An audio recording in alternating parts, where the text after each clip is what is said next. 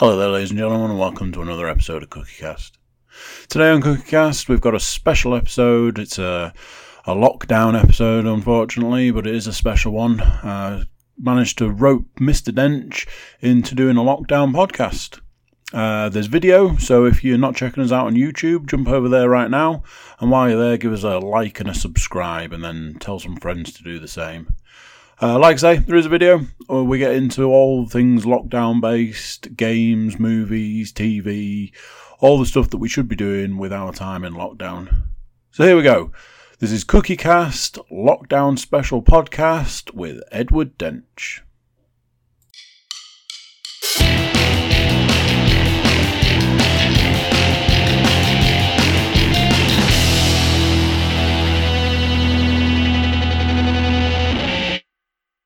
Okay, that's that, and let's see about sorting this. Um, that seems to say it's recording. It did, it did say it. It says it in the top corner as well. There we go. There you go. Oh yeah, it does. It says, it in the top corner. So so here we go. This is uh, second, third uh, lockdown podcast that I've done so far. Um, I was coding a podcast today, and I I I said, ah, Edward Dench really needs to get him on a podcast. So one text message and uh, I don't know a, a handful more text messages, and here we are, the same day, the exact same day. Edward Dench. How the devil are you, sir? Drinking and all smoking. Uh, Right, I mean, I'm, I'm, I'm coping. Well, we all need our coping mechanisms. So I've got, um, I've got whiskey. I think I'll manage. Well, how is the uh, how is the the stocks of whiskey doing? Is it uh, Stocks of whiskey aren't bad. I've still got two bottles of Fr- the Freig. I've just opened this bottle of Glenfiddich. hmm, Product placement, Glenfiddich, give me free stuff. Um, yeah, so we just opened that for this evening. I've got another bottle of Balvenie. I've got an Mm. old bottle of uh, Wild Turkey that I don't think I'll ever drink. I've also got some caramel liqueur in there that some wanker brought from my house and I've never drank. ooh, Yeah, that'd be Paul Williams' fault. caramel liqueur? Ooh. It stinks. It fucking does. you take a sniff and it's just like, oh, there's diabetes. Oh, Jesus. Oh, it just smells sickening. Ugh. And I think I've managed, I've, I've trounced two of my bottles of whiskey in the last week and a half. It's just because when you go on a chat, I feel like I should have a drink of some sort. I've almost run out of beer in the fridge, so I'm, I'm working my way through the whiskies now. So, yeah, it, it, it's passing the time. The better, the better supply to show though. Uh, for all of the isolationists who need to better stock themselves, there you go. That is how you prep for isolation, people. How much is there? Uh, one, two, three. uh, about 40 packs. And what what size are the fifty gram packs? Uh, yeah, about 40, 50 grams. £25 average price in the UK per packet. Didn't pay that for them. No. No, all duty free, thankfully. At That's this how we stop at the end of days. at this point in time, would you say that you are smoking more than you would have been? Yes, Uh, yes. Just, I- just in the working days, yes, well, I was going to say, are you working from your smoking room? yes. Oh, It's it, it's a good little setup. It's comfy, it's cozy, it's not too big, so it keeps itself relatively warm with everything running. But unfortunately, I do find myself chain smoking a bit more. hmm. So uh, a 50 gram pouch started last week. It should have lasted me the whole week, and yeah, it, it may have, it may cut about three days short. oh dear. Yeah, I'm, I'm just going to to be better and manage myself a little more and try my best not to give in to every five minute fag break I can do with. He says he likes his fag again. Hmm. But yeah, so how many actual isolation casts have you done now with others? With others, I've literally done uh, the WrestleMania podcast, which was two parts. Was that the other night? Yeah, um, Discussing largely about The Undertaker's disappointing performance. well, yeah, basically it was done. So WrestleMania was last weekend, and it was done on the Wednesday before. So it was like, who do you think's going to win? Who's who's who's going to make a special appearance? So on and so forth. Um, and then WrestleMania was at the weekend, so then at some point we will review that. Um, I've actually I actually watched some of it. I've watched. Um, Paul was like, "Oh, you need to watch this one and this one and this one." Um, it, yeah, it, it was, it was interesting. Ke- Kaylee showed me the Undertaker one. She was, she was very excited for the Undertaker match. And just all the way through, she kept going, oh God. Mm. Oh God. Did did you watch?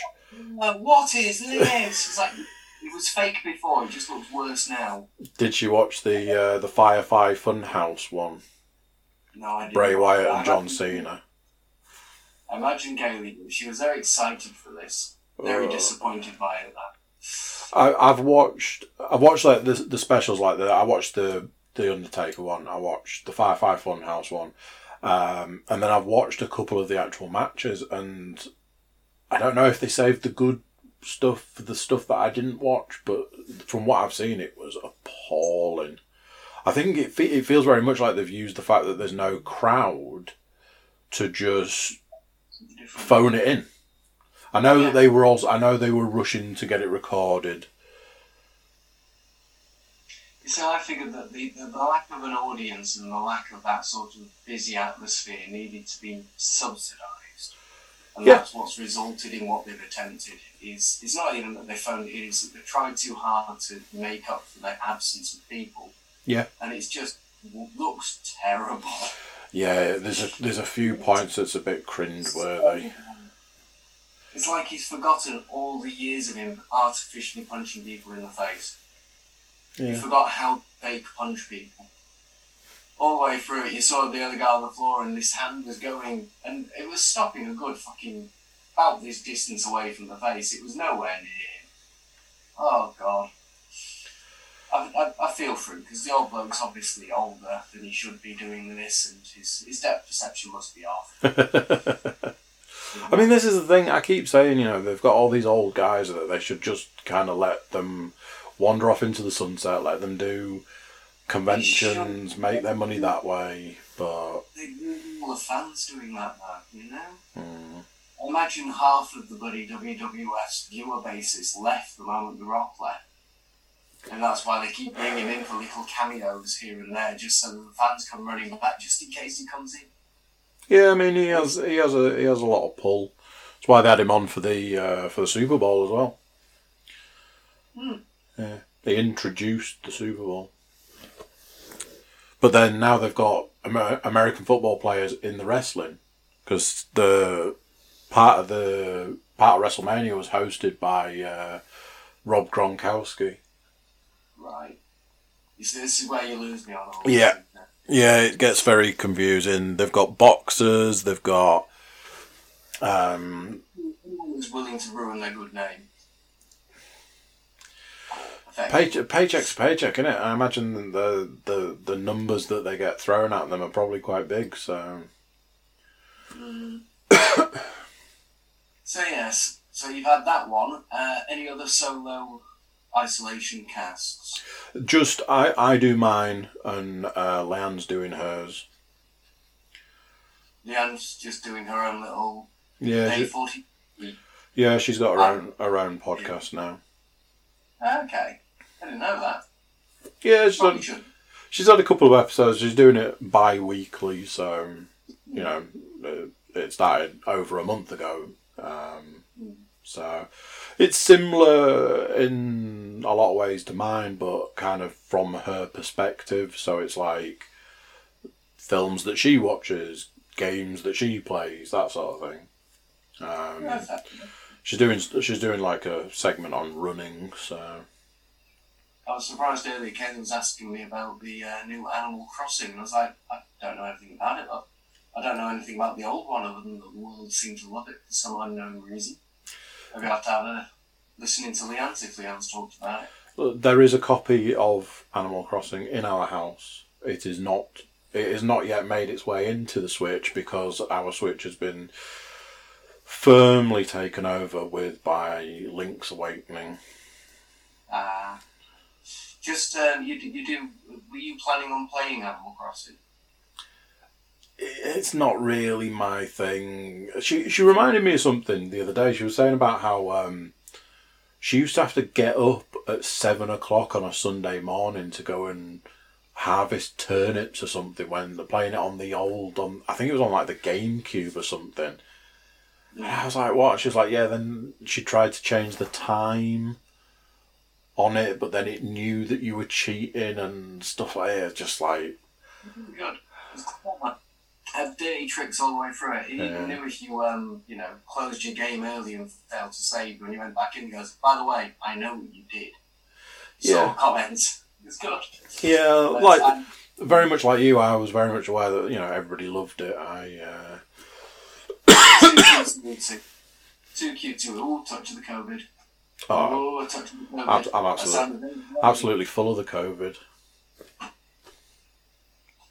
No, I don't know what it is. Whenever I come and uh, do a podcast in this room, it, I don't know if it's just dry in here or something. I just get really sort of dry throat. No, no other time. Like when I sit in here on an evening, play computer games and stuff. It's like never get a never get a cough of any kind. But when I actually come in here to sit down to record a podcast, I just start coughing. Nah. I've already drunk nearly, nearly drunk half my drink. Ah. Just gonna unplug this so I can put my feet up. Get real comfy. Ah, there we go. So yeah, no, I was going to say the, the Animal Crossing thing. If you do fancy a game on it, bear in mind you can only run one copy on a Switch. Mm. One copy per Switch. It's not even you could buy two copies and run the same copy, uh, run separate copies on the same Switch. No, no, only one per Switch. They put weird limitations in to stop people sharing it around the family. Really, really ridiculous. So, so if me and Leanne wanted to play it, what we'd have to buy another Switch. As far as I understand it, you'd have to completely erase the data on the Switch, um, so that her the record of her playing is gone, Okay. And then start it brand new with you on. But it's tied to the account on the Switch itself, which is the added problem. Even if you put multiple accounts on there, it still recognises that Switch is tied to that account. Therefore, only that one will run on it. It's fucking weird, isn't it? I don't know the extent of that limitation, but there is a limit in there that says, Andy, once she starts playing it, you can't. Good luck. That is just So bizarre. we find better and better ways of alienating their, their clients. Yeah, but it doesn't seem to hurt their bottom line, does it? You know, they're as a company, they're they're still going strong. just- they, they could market the next Pokemon and every single creature could be a different shape of turd, and the kids would still buy it. People would still buy it. Like Nintendo, Yeah. People would still buy it. the fact. What are you? So- uh, what are you playing at the moment? Uh, I've, actually just been climbing through some of the old ones. Although I caved into um, Steam sale today had the, the, the Jurassic Park expansion, the uh, Jurassic World Evolution. So I may have picked that up for a tenner, thinking, you know what, go on, I'd like some nostalgia. And so far, it's living up to it. They've planned all the levels to look just like the original, very nice. It's like, yeah, clever, well done, I like that. But um, yeah, outside of that, we've just play through old things. I've, I've been trouncing Devil May Cry 3 Special Edition Three? HD remaster. And I remember spending days on that as a kid. Uh, when I first got that on play, uh, the PlayStation 2, I think it was on that one. And Yeah, trying to be. play that all the way through took me days. I think I've spent about nine hours on it. I'm almost at the final boss battle. It's a different time, isn't it? I remember like the way we used to play games compared to the way we play games now is very different. Mm. You know, I remember playing I, the one that always sticks in my mind is the original Metal Gear Solid, not the original original, but the one that was on the first one that was on the, at the PlayStation One.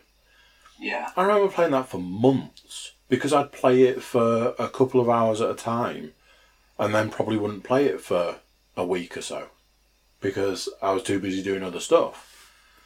Yeah. Now game playing is a much bigger part of our existence. I don't know whether that's an age thing. You know, it's not like I'm out doing the things that I was doing at the age I was playing that originally. Now my you know my evenings are very much spent sat playing games. Hmm. You probably put I don't know anywhere up to six hours. You could put six hours a day into a game and not even blink. Yeah. So that my point on it is more that I remember it taking me days to finish it. I mean, days worth of time. You know, well, Mm. if you look at time recording on how long I spent playing that back then, it will have been 20 plus hours. Whereas to get to the final boss battle to, in the last, just starting yesterday, playing for a bit today, I think I've done nine, maybe 10 so far. Which isn't, it, it's entertaining. I'm not going to, I've thought about playing the first one again. I thought, you know what, there's Good only so much acting I can deal with. I don't, I'm quite ready for that yet. I remember um, playing Devil May Cry for the, for the first time, and I remember the reason it sort of come come to my attention was my housemate at the time was like, "Oh, I found this game, and it's just it's like your game across the board." It's like you know over the top jumping, over the top shooting, massive sword, loads of fighting, and I was like, "Oh, this sounds interesting." I remember playing it as a demo to start with, the, back in the days when you got demos and just being blown away by it. Like I'd never seen or played anything like it, and then rushing out to get it day one to play and just playing it thoroughly. And that, like I say, that game was like nothing I'd ever experienced before. It was such a good game, and obviously it sparked an entire franchise. Well, to be fair, the original one was uh, supposed to be a sequel to Resident Evil. Yeah. And that they, they sort of looked at it, and it doesn't really work as Resident Evil, does it? But we like it as an actual game. Um, cut all the Resident Evil shit out of it and market it. Hmm. Oh, fair enough. And lo and behold, and you can see the similarity in the first one. When you play the first one, when you interact with things and it goes, this is a painting of an old person. You can interact with virtually everything like you could in Resident Evil Yeah, and the thing with actual note would interact properly or highlight the key points and things.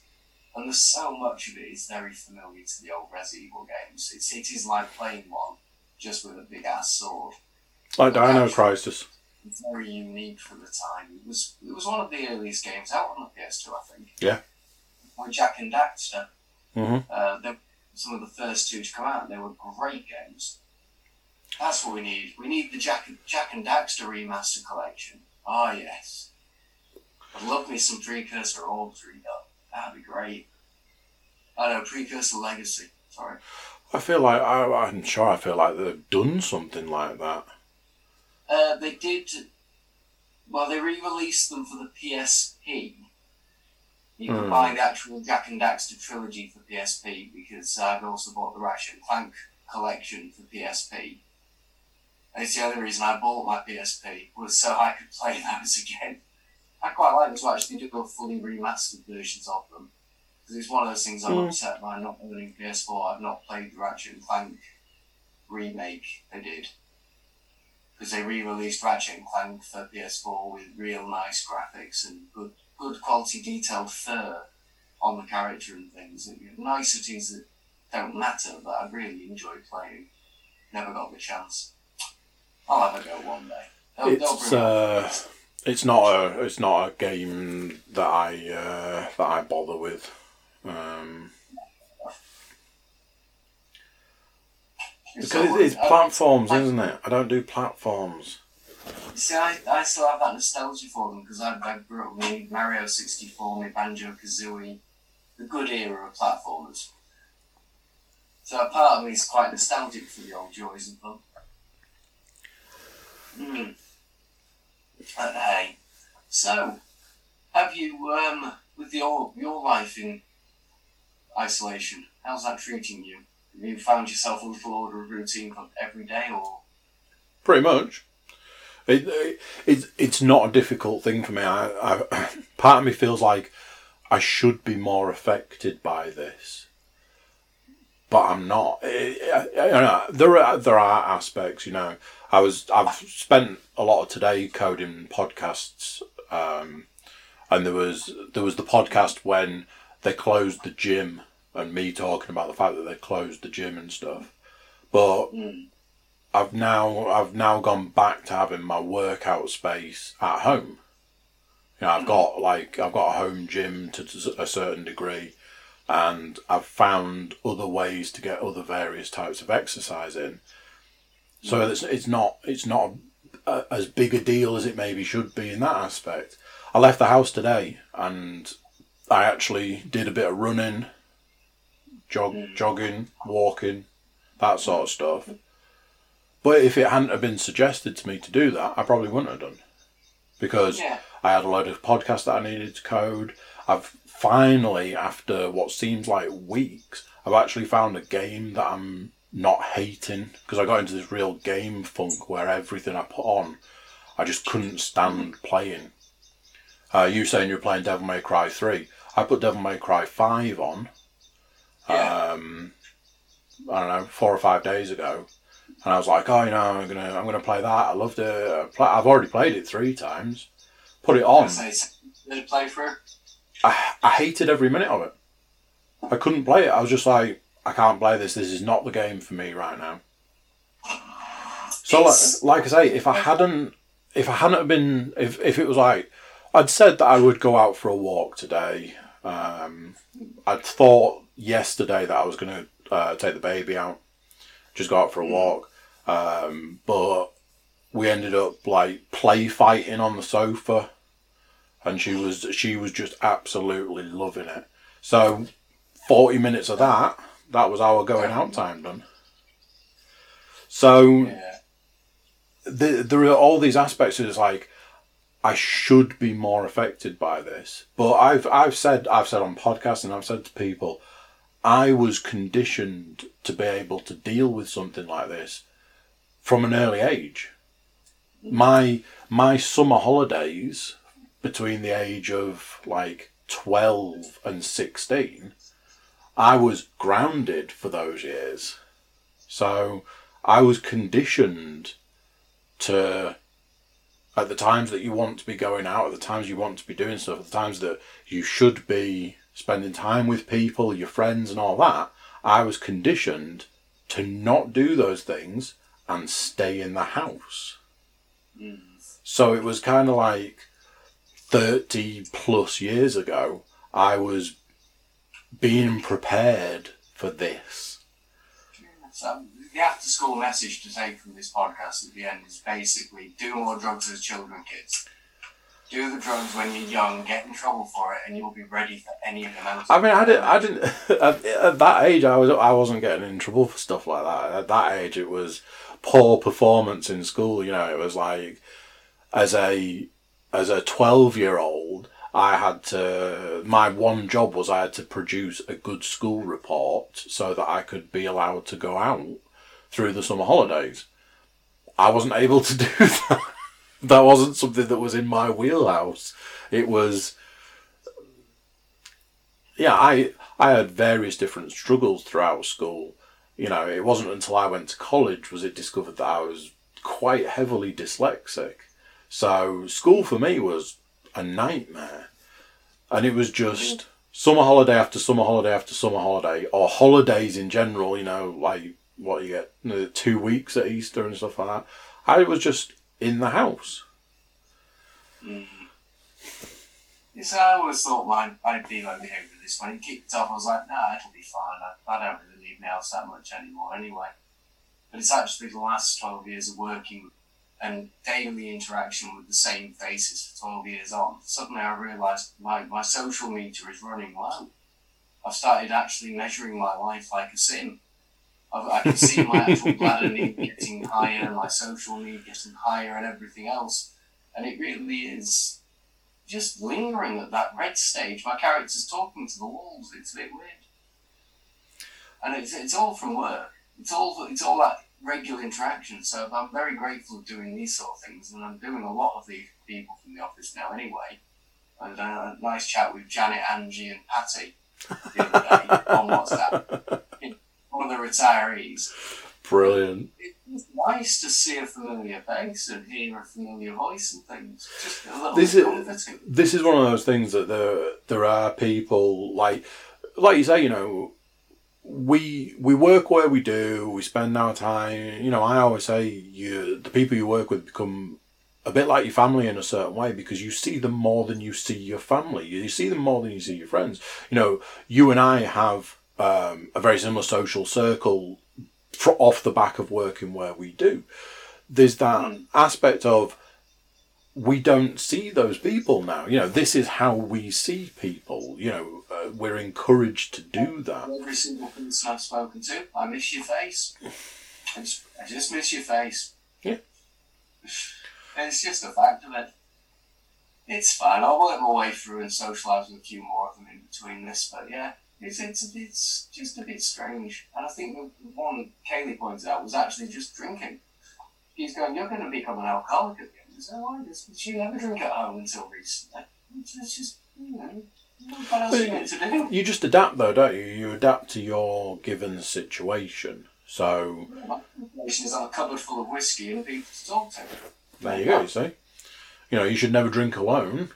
So it's in a scenario where you, This doesn't count. yeah, It's technically with someone. Ish. I, uh, I, I thought of you earlier today because I made. I wonder. I don't know how I'm going to be able to get this to work. Uh, if I do this,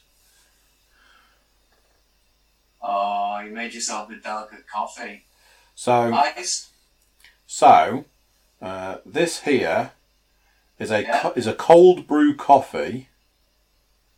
This here is coffee mousse that is designed to go on top. Oh, has it gone dark? Oh, there we go. Yeah, I can still see that.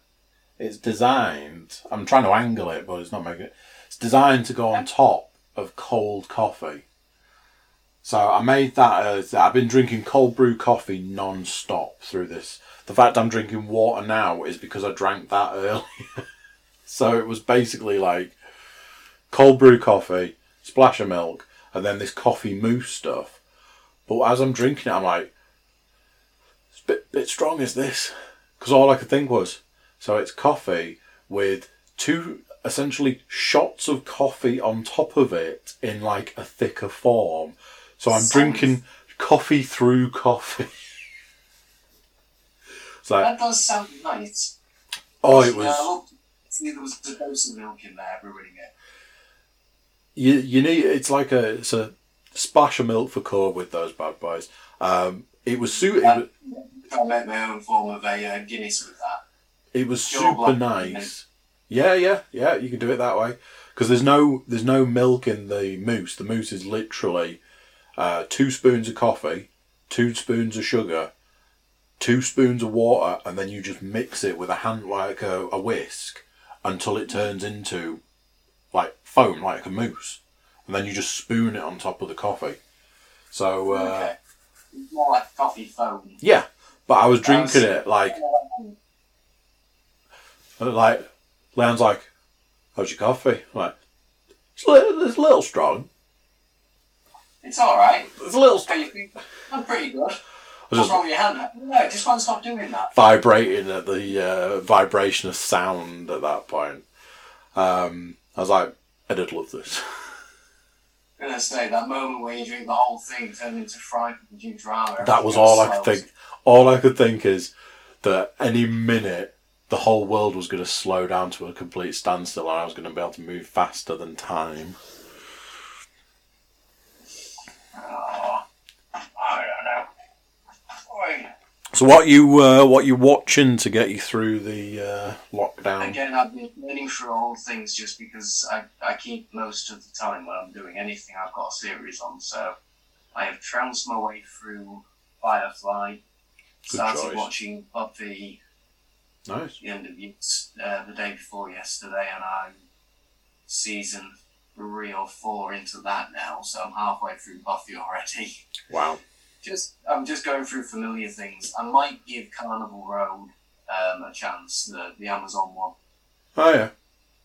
I don't know what it. I- I know it's fantasy based. I know it's to do with mythology, myth, yeah, mythology and critters and things. So Mm. it's right up my street. I just haven't given it a chance yet. Now seems like the right time. Got nothing else, so why not? Yeah. Yeah, I'm going through that. Kelly's been on a bit of a Louis Theroux binge. All right. So she she, she watched that uh, Lion King. No, Tiger King. Yeah. And actually, I saw a bit of that. It was a bit. It was weird. Fucking Americans, man. Fucking Americans. Don't even get me started. I I watched that not through choice, and uh, I feel we should caveat there. We don't mean all Americans, just those redneck hillbilly types Yeah, with no teeth, who kill their husbands and feed them to Hmm. tigers. Allegedly. Allegedly. They're doing another. They're doing another episode. Yeah, which is all to do with her basically as an interview, wasn't it? They, they sort of pitched to her wanting to do an interview, not giving away that it was to do with that. Well, she didn't. So she, Yeah, she. love Yeah, she didn't know what the program was about. She thought it was um, another version of Blackfish.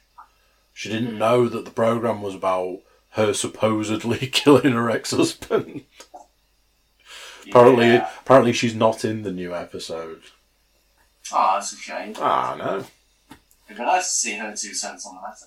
Um, but yeah, at the end of that, Kaylee found out Louis Theroux had apparently done interviews with him before as well. He had, yeah. She went, I forgot, I like Louis. And then went on a bit of a binge watching everything he's done for a while. So she's, she's fully Therouxed up to the eyeballs at the minute. So much so that when we were looking through the programme, I went through every single one of the things. She went, seen it, seen it, seen all of them. And those. Fucking Jesus. That's like, can't falter. I think we're having a bit of a catch up on Family Guy at the minute. All right. We were just, it sort of dawned on me, I haven't paid any attention to Family Guy in a very long time. Neither have I. I think I'm a, I'm a good season behind it now, so seems like a good time again just to try and binge out the way. I, I haven't watched The Simpsons in a very long time either, so I should probably maybe give them a chance, but they were a bit shit from the last two seasons onwards. So.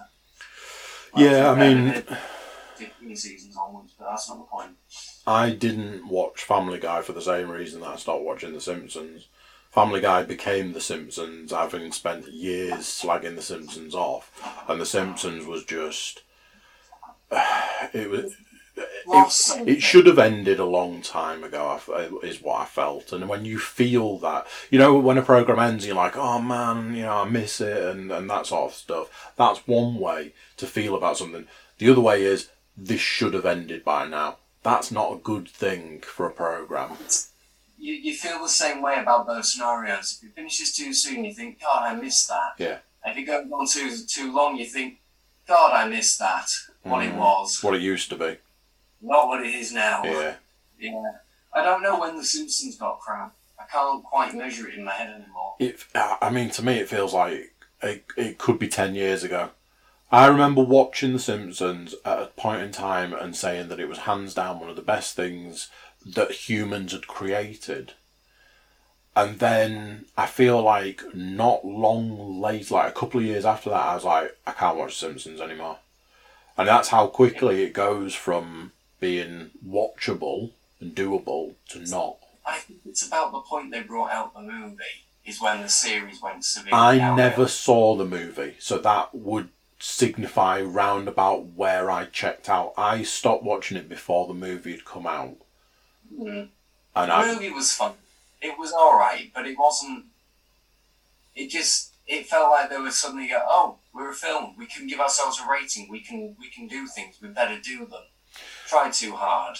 every review I ever heard, every review I ever heard of the film was the same. It was like it was okay, but it was lacking something. It was missing something. It, it was almost like it didn't feel like The Simpsons. No, it felt like someone else was trying to make The Simpsons. Hmm. Someone who had officially got the appropriate age rating to be able to push the barrier and went, great, we're going to have to make them do it then. No, no, just because you can doesn't mean you should. No, we're going to have to. No, no. I've said that. I've said that for a long time. There's, Um, have you ever watched Titans? As in the Teen net- Titan. Yeah. It was on it was on the DC streaming service originally and then Netflix got hold of it as well. yeah, I see. I saw the one that went onto Netflix, and Yeah. I didn't care much for the beginning of it. I don't know much of the Teen Titans thing. I know that there's the Grey Girl, an Orange Girl, a Metal Man, a Green Man, and Robin.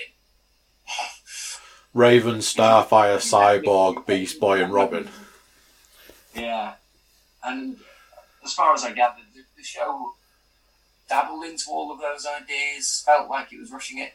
But right at the end of the Netflix one, it did a very good episode to do a darker history to do with the potential of what would happen to Batman based on Robin and things. And I thought, Yeah. now that was a good bit. They could have kept that going a bit longer. It'd been great to watch. Yeah. So I it had potential by the end of it. It was just sort of trying to rush in some concern for characters no one gave a shit about. My uh, my feeling around that was just because you can swear doesn't mean you should swear. Hmm. And it's and it's like that sort of thing. It's like just because you can doesn't mean you should can work with a lot of things.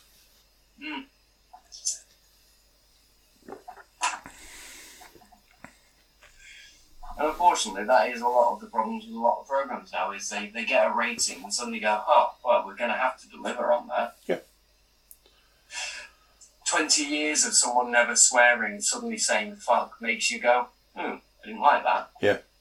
It's weird. Sometimes it makes you go, haha, it's funny, Yeah, but not very often. More often than not, it just makes you a bit uncomfortable. yeah.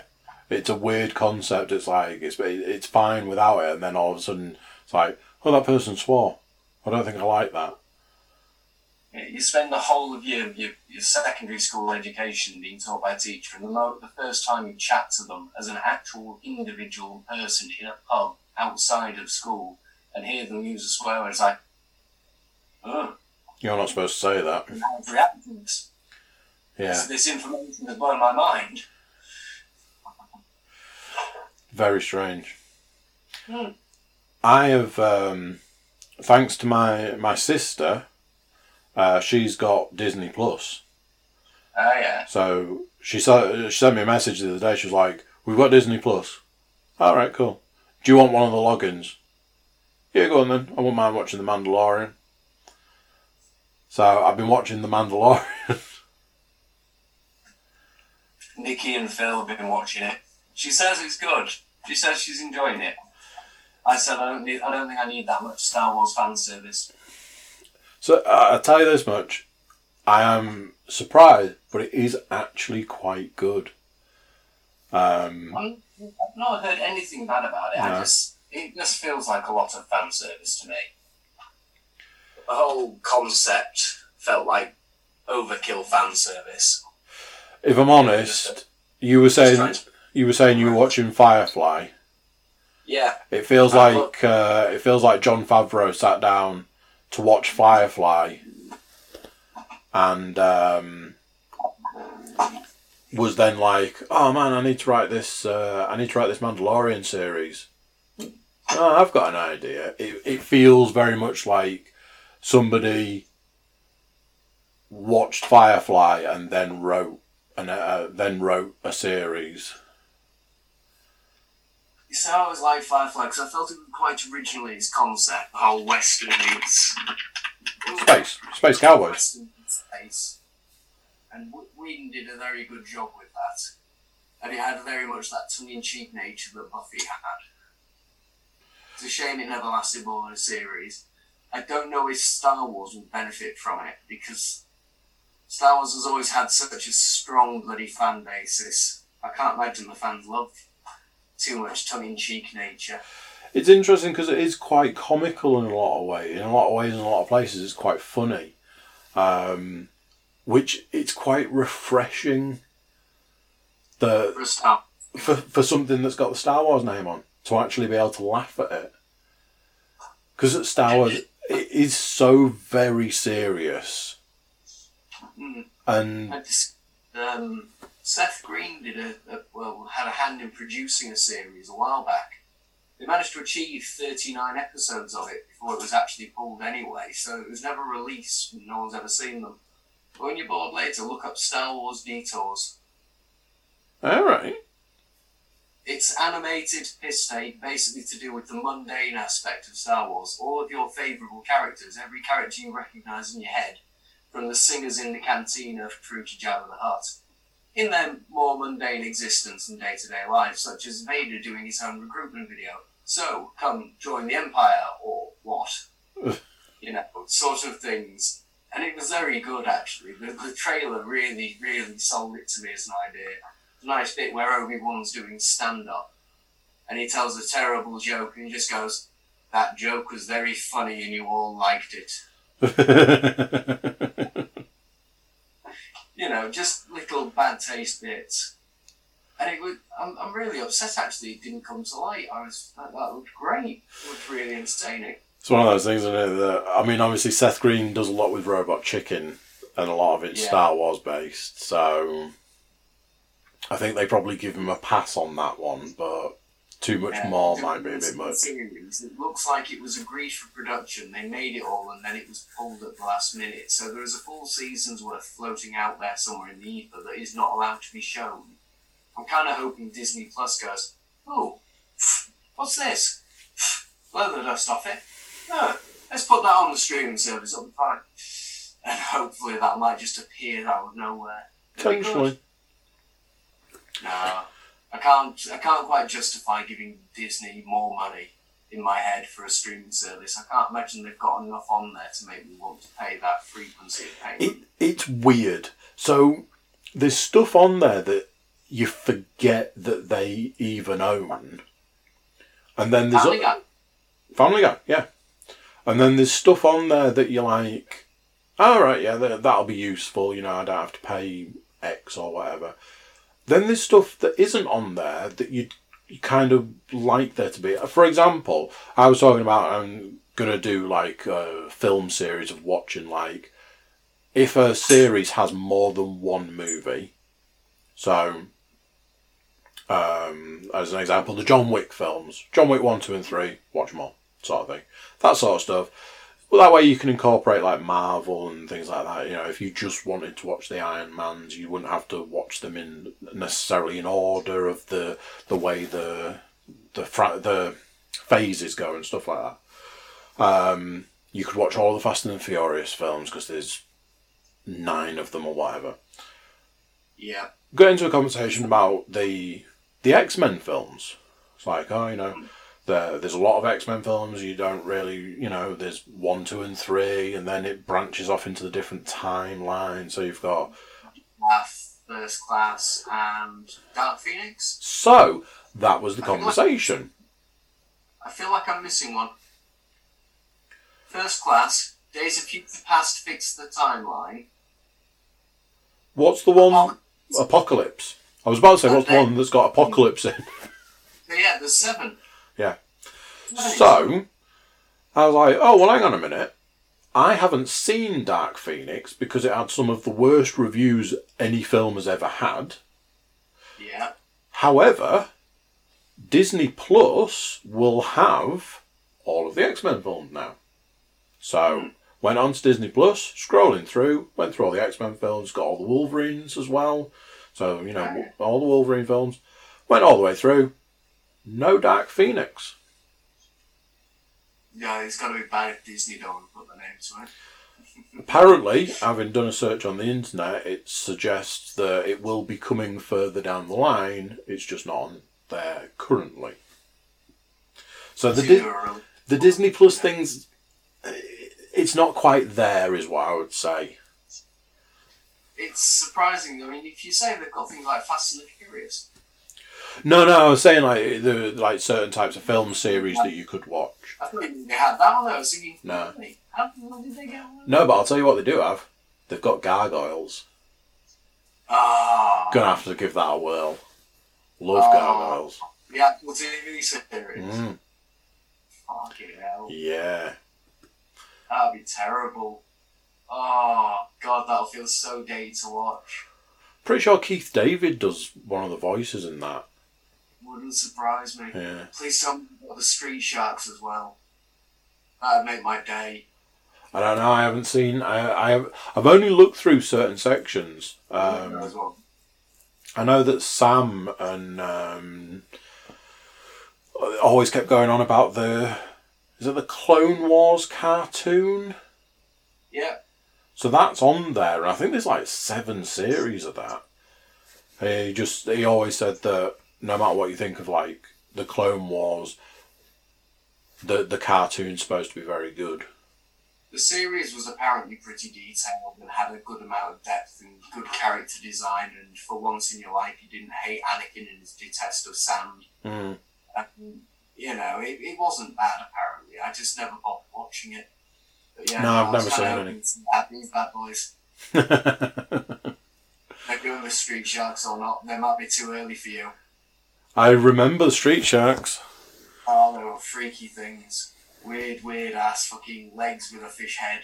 Oh, weird. Oh, I might have to have a at the old um, Disney Plus just to see what it offers, but all in all, it, it doesn't feel like it's enough. Disney doesn't. I know it owns a lot, but it doesn't feel like it owns enough. It does Just- own a lot, and it does ha- it does own things that you'd be surprised they own, like National Geographic. So you could, so you can watch the new Jeff Goldblum TV series, The World According to Jeff Goldblum. oh, Um, it's super, super dramatic. With long super- super over the top, from what I've seen. Um, It's fun to watch that.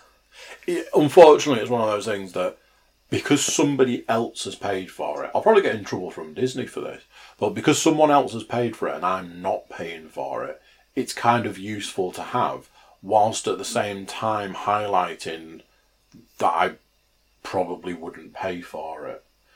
Yeah. Me, me and the baby have been watching Moana in ten minute segments because that's that's her that's her, her limit for um, attention.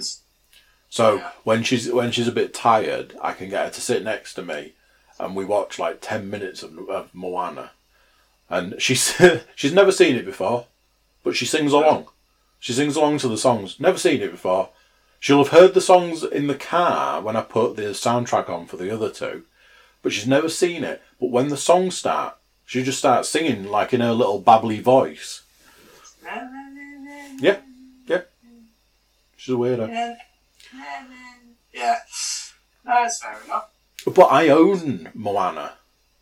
So it's it's that yeah I can press a button and it appears on the TV, or I could have put the disc in the DVD in the Blu-ray player and pressed play. It's that It's that- kind of separation. It's it's always been that bit of a tear between I own the actual copy of this, therefore I don't feel bad about downloading a version of it. And there is a morality to that because again, um, emulations and ROMs, there's a there's a strict guideline on those. They, any of the all the emulators basically caveat that you should only you are only permitted to download and utilize ROMs that you own physically.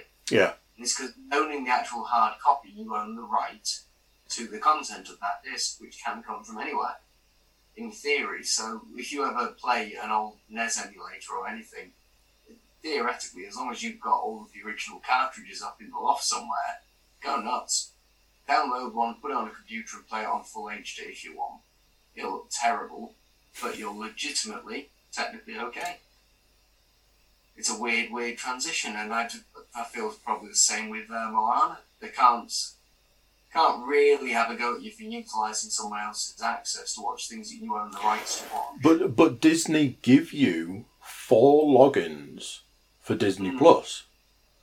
So my sister's like, I've got Disney Plus. We've got it signed in on our system. You can have one of the logins. You can watch it. So Disney uh, are fine with you doing that, In theory, in theory, I according mean to. they, they allow it at the moment, but I, I That's what I said. At this point in time, they want to get as many people hooked on Disney Plus as possible. I don't think the login thing will last forever. I imagine they'll give it a year and they'll reduce it down to two logins per person, and then they'll give it another year and it'll be one. How much is the subscription at the moment? Well, they were doing that thing where you could buy it for a year. Hmm. Was it sixty pounds for a year? That's not bad. So Netflix, I think, does the opening charge is about seven pounds a month, which wouldn't be far off the uh, the similar fee. Yeah. In a year's plan, it won't be too much more. The and then they've got tiered tiered methods. So your basic gets you just standard definition streaming. Yeah. And a simple login. Second tier gets you HD and two logins, and the, the third tier gets you up to 4K where it's appropriate. So if they if they have 4K streaming on something, you can have it, and four logins across four devices, which is again is pretty generous. But I don't want to pay for 4K. I, I genuinely don't I- see the benefit. I don't even play. I don't even pay for the HD package. I do. I, I, pay. do that one. I just pay standard definition Yeah. because I'm not prepared to give them more money for something that's supposedly in high definition. Now, mm. I what I would like to say that I haven't noticed any difference, and on sixty to seventy percent of the stuff I watch, I haven't seen any difference. But I have actually seen a difference on some things. Some things you put on, and it's like, why does this look so bad? Why does it look so so low quality? And it's that reason. It's because it's in standard definition.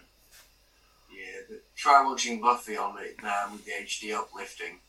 Oh, it looks really weird. I mean, the, the, the graininess of the television has just been sharpened.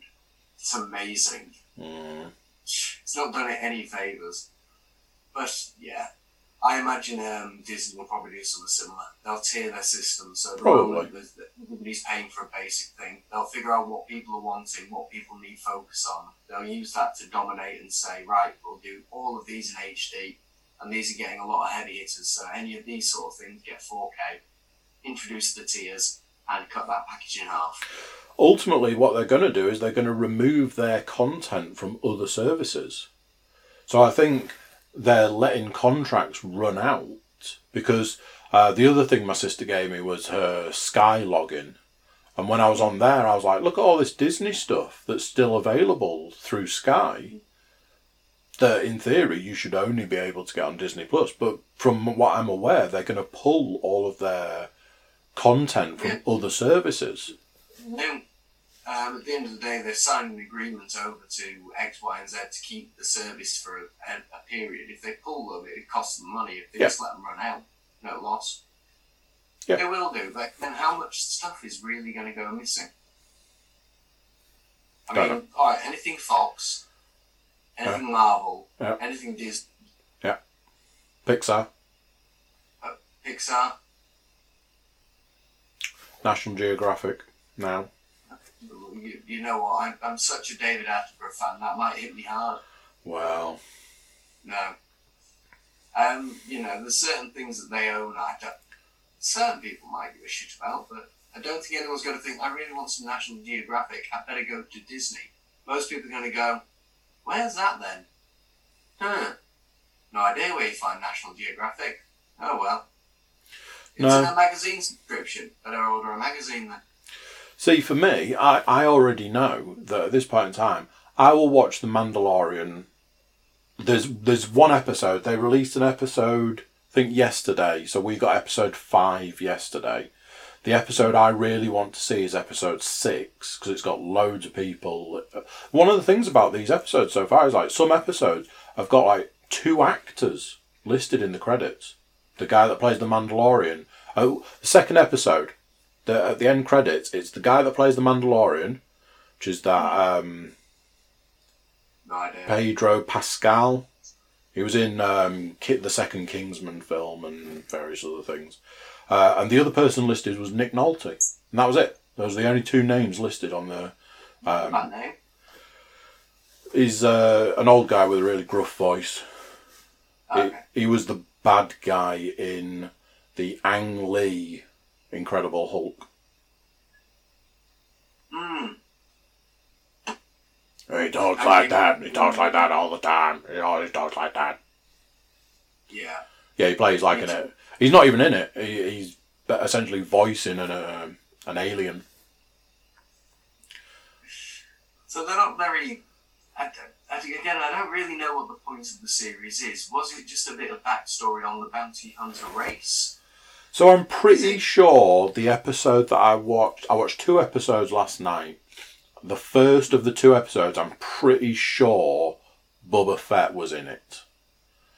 But in theory, and this is a big spoiler, so anybody that hasn't watched it might want to close their ears right now. In theory, this is set at a time when Boba Fett is technically.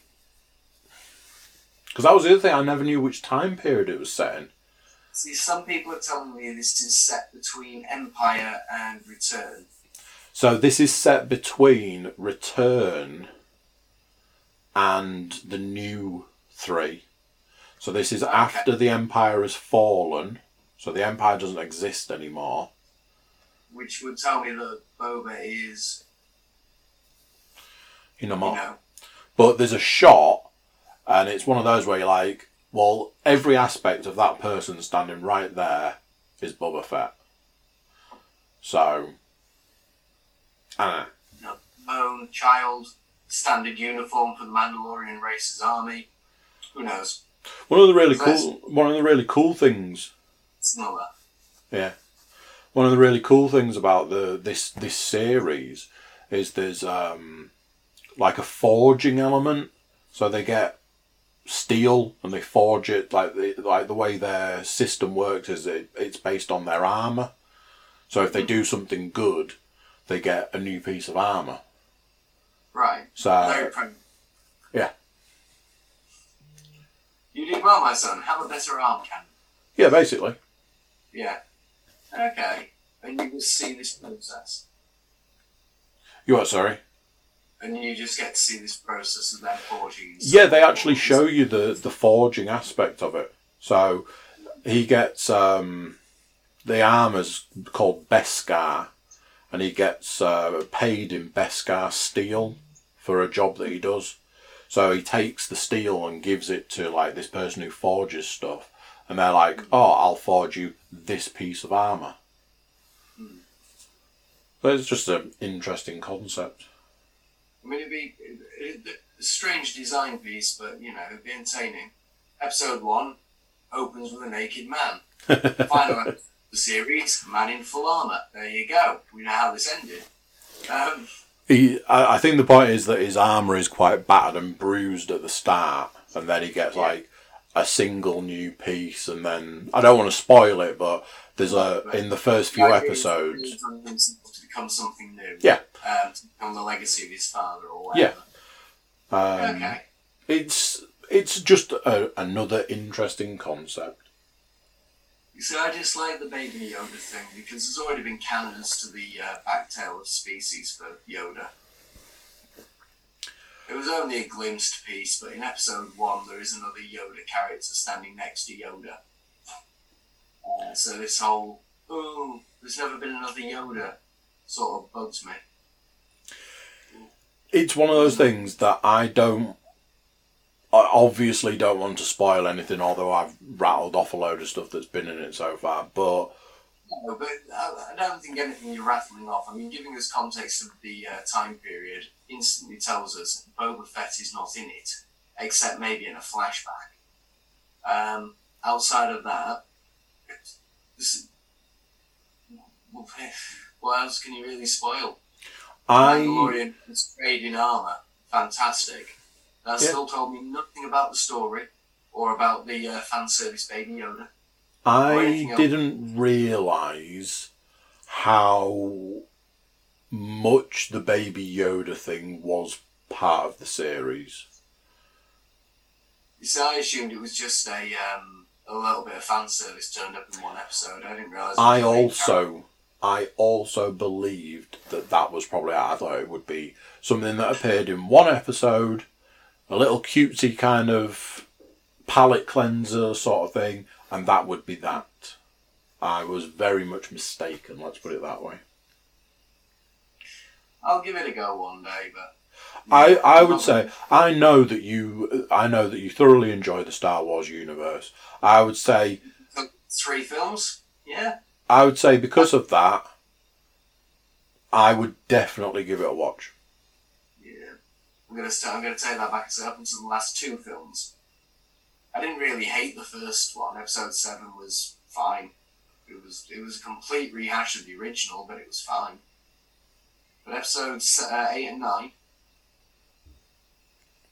Um, I fucking I have no time for it, which is why the Mandalorian was very sort of like I was very interested to see it. It looked very interesting. It wasn't lightsabers. It wasn't this mm-hmm. person's this person and that person. It was just it was something completely different. And initially, when I first heard about it, I didn't care. It was only the more that, that I saw of it, I was like, do you know something? I might actually fancy giving that a try. And so far, I haven't been disappointed. You see, I originally heard they were doing three standalone films. So there was Rogue One was the first. They were then going to do a standalone film for Boba Fett. Yeah. And a standalone film for Obi Wan. Yeah. And I couldn't quite fathom how a standalone film with Boba Fett could work. He's not that big a character. Who kn- who actually really gives a shit? And what's the point? He's a fan favourite, isn't he? He's a fan favourite. I don't know. I think they'd have done better off doing something to do with the bounty hunters as like a background series, which just did an episode per bounty hunter. Because you could have a look at um, IG-88. You could have a look at the lizard thing, which I've forgotten his name. You know, there have been far more interesting and open possibilities to investigate some of the characters that you've seen but didn't know much about, as opposed to Boba Fett, that's already been a bit trounced on as a concept by the episode one, two, and three chuck me in the clone thing, Yeah. which is fine, I guess, if you're willing to accept it. But yeah. whereas something a bit more original, giving a fresh take as opposed to trying to justify a character we've already got established. Yeah, I feel they could have done better actually looking at some of the other characters. Like I say, a bit more. I would certainly give the Mandalorian a try, if that's Oh, your if that's your opinion. I'll have to give it an opinion one day just because I can't not.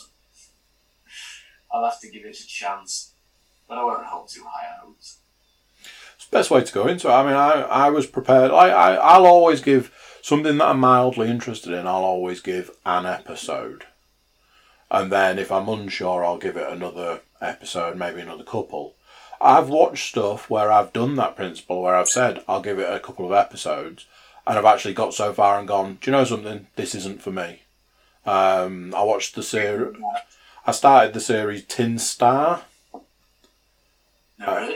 Uh, it's a series that stars Tim Roth, um, and he's a, a sheriff in, in a small town America, um, and loads of people had raved about it, and I was like, oh, I'm going to give this a try, and it was one of those where an episode would start and it'd show you like a flash of something, and I'd be like, I'll tell you exactly what this episode's about right here and now, and by the end of the episode, I was like, yeah, I was right. And it was like, I don't need to watch this because I know what's going to happen in each episode before it's happened. So I was like, other people like it, got got a lot of good. I think there's quite a few series of it. A lot of people talk about how great it is. It's just not for me. Yeah. That's the principle I'll give anything. You see, I, I like. I tend to give everything about a season as a minimum, just to give it a full chance. Because some take time to develop or build. Breaking Bad is the only series of late that I've given up on. Really. To the end of season two, and I didn't like Jesse. That- didn't like what. So that is exactly where I got up to. I got to the end of series two, and I, I went, Do you know something? I'm going to leave that there for now, and I might come back to it. So I was watching it as it was coming out, sort of current stuff, and then I left it. And it was only when it finished and everybody was going absolutely ballistic about it, I was like, maybe I should go back to that because never did finish it. I started at the first episode of series three, and I binged it all the way to the end. Uh, so it's one of those. Again, I would say, go back and try it again from series three because I felt exactly the same. Something on the guy's head and something to do with a turtle with a head on its back with a bomb in it I just no, no, God, no. I, d- I lost so much interest, and I didn't like Jesse, and I didn't like Walter, which makes it really hard to watch because I really, really want both of them to just die. But but that's part of it. Part of it is that you're not solely supposed to like these people. They're not very likable people. Walter especially. And as it goes through, you start off as a guy, you know, oh you feel sorry for him, oh he's you know, like his position in life and stuff. By the end of it, he is very much the bad guy of the story. You know, the whole point is that he starts out as a mild mannered science teacher and becomes. Yeah, the development of characters that was the biggest thing about it, but it's just. I don't. it's just yeah. I don't want him to win. I don't want him to live. I don't. I just kind of want him to die from the cancer, Well, which I know seems harsh, but I would I would say go back to it. that's another day. go back to it. You you might you might be uh, pleasantly surprised. Mm, Like I say, you, the point is that you you're not supposed to overly like these people. Even the people that are like the, the, the quote unquote good guys, you're not supposed to like them either. There are characters in it that are designed very much around you learn to hate them.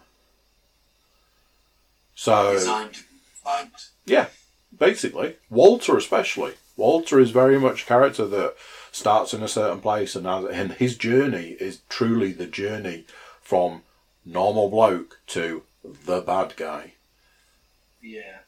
There, there's another, there's another character. I think he only comes into it maybe in the back end of the fourth series or partway through the fourth, series, and then he's he's in it more in the fifth series, and he is just vile, like a a, a proper character who you could truly just despise absolutely everything about them. It- It's just stuff like that. Characters that are just like just horrible people. It's very much uh, it's sort of round that. I still say now, Breaking Bad is one of our is one of our greatest achievements as a as a human race, as a TV series. It is hands down one of the best TV series that was ever made. There's that, Sopranos, um, Still never watched that. Well worth it. I've I watched it again recently when I was um, when I was on paternity leave. I was like, I need something I can watch, and I watched Sopranos. I never watched it originally. I bought a complete box set probably a little while after it had finished, and then watched it like that. Um, yeah. And then, like I say, when I was on paternity leave, I watched it again, and it's just it's so well done. Such a good series. It might be. I'm, I like lighter sci-fi crap than serious, hard-hitting dark shit. Um, I'm, I'll, I'll, I'll give a few of these a chance one day, but I need to really get myself to the idea that I'm invested in that. Yeah, I mean, Farscape, I always go back to as a series, just because, again, it's not that serious. It was good. I enjoyed it. It's crap. Um, it's the best things about them. It, it's not hard hitting. It's not interesting. It's probably not even very well done or original, but it's quite enjoyable rubbish. and sometimes That's Sometimes that's all you need. Sometimes all you need is something that you can sit and enjoy. It doesn't have to be Shakespeare. It doesn't have to be a masterpiece. It just has to be something you can enjoy. Yeah, normally I can find the enjoyment in enjoying a character to some degree. It's not even that I have to like the personality, it's that I, I like the character in their design, their features, the details, and this is where I fall with Breaking Bad. I just don't like Walters anything. It's not that I don't like him as a person. Hmm. It's not that I like him as a design. I just don't like anything about him in how they've designed him. And I don't like Jesse either. I just hate them both. Like I say, that what the case scenario is that changes. I start to like them, and then I'm a bit upset about, upset about the fact you get shot in the face. give series. I can't say to. Give series three a try. Just, just even if you have to go back and watch the last episode of series two to sort of re you know, remind yourself. season one and two from start to finish again now. I could do I could do the whole Breaking Bad. How many series is there? Six. Five. I Just believe. five? I believe it's just five series. Ser- the the fifth series was split into two parts. It was really weird the way it was released. Um, I will double check, but I believe It's five, five's enough to go on. Averaging fifteen episodes a series. so. Five episodes. Uh, five episodes. Five series, 62 episodes. So the first series is seven. The episodes were there in um, Game of Thrones. Oh wow, the last series is 16 episodes.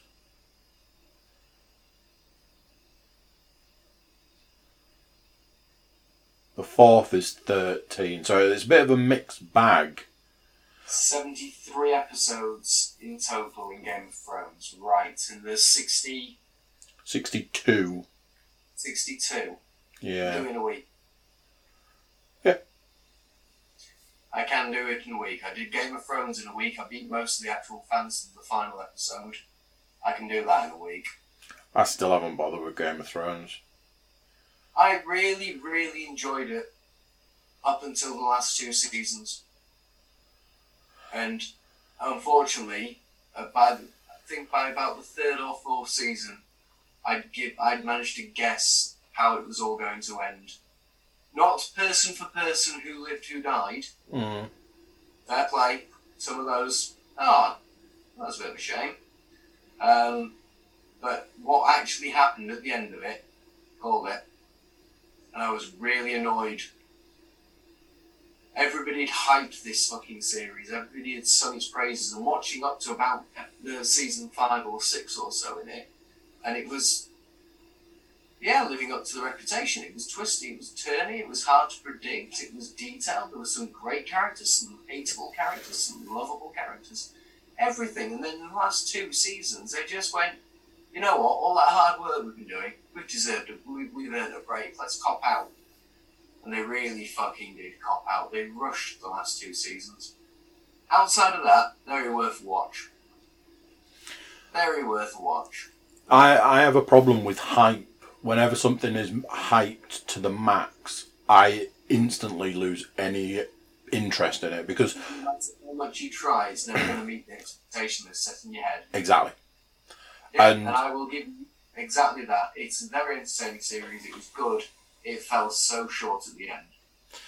All I ever know about that was even like the biggest fans of that show would be like, "Oh man, it's great, it's brilliant." I mean, not all the time, but when it's good, it's really good. But it's it's not always good. It's like that sounds not fun.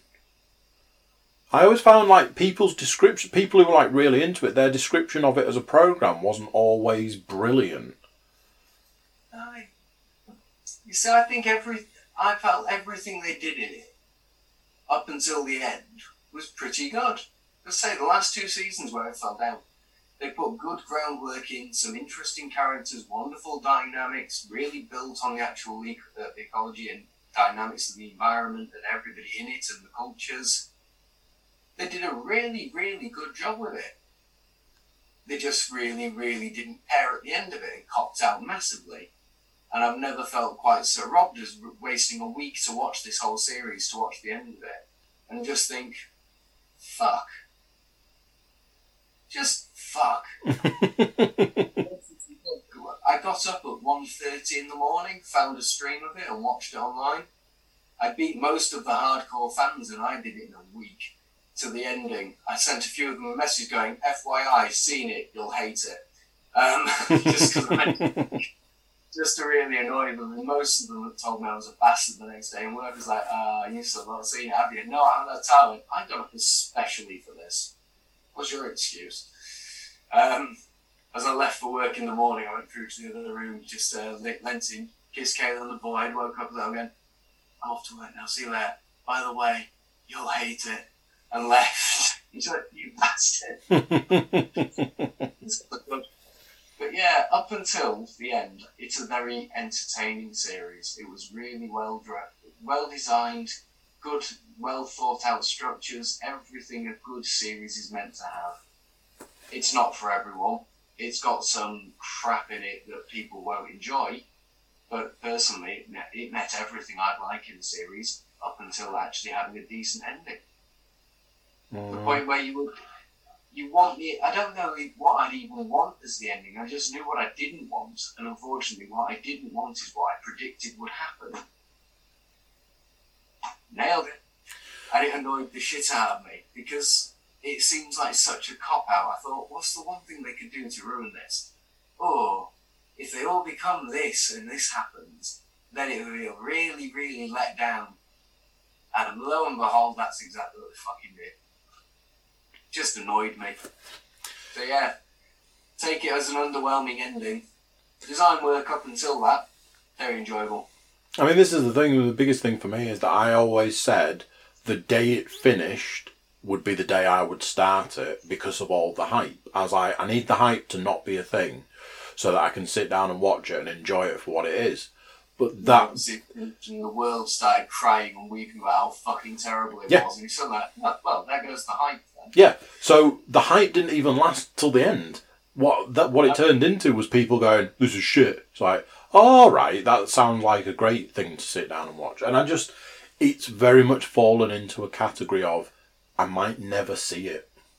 Yeah, and I'm not going to tell you you have to.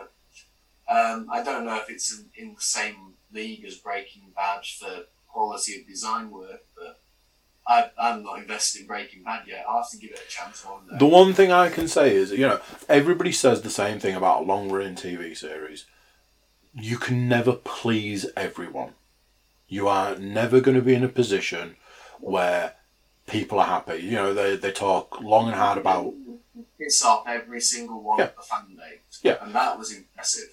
uh, going back to Sopranos, the last episode and the way the end of the last episode happens, people criticise, nobody was happy, all this, that, and the other. If you actually sit down and watch it, if you've watched the whole series, because the way these things work is that you have a gap. You have series one, then a break, series two, then a break. The way I watched it was I had a box set. I had every episode available to me. I watched episode one to the last episode. And the one thing that I noticed watching it to the end, yes, you have a question. You have questions at the end. What are these questions? It, it leaves a lot to interpretation. But it was the best way, uh, in a lot of ways, to end that series. Yeah. That was that.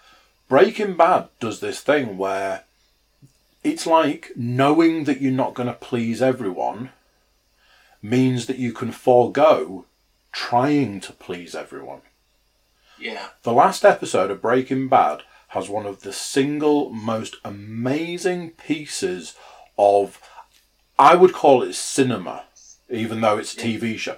The way it, it's it works on the principle that a scene is filmed from a particular angle. Somebody's sat at a table, they're on the phone.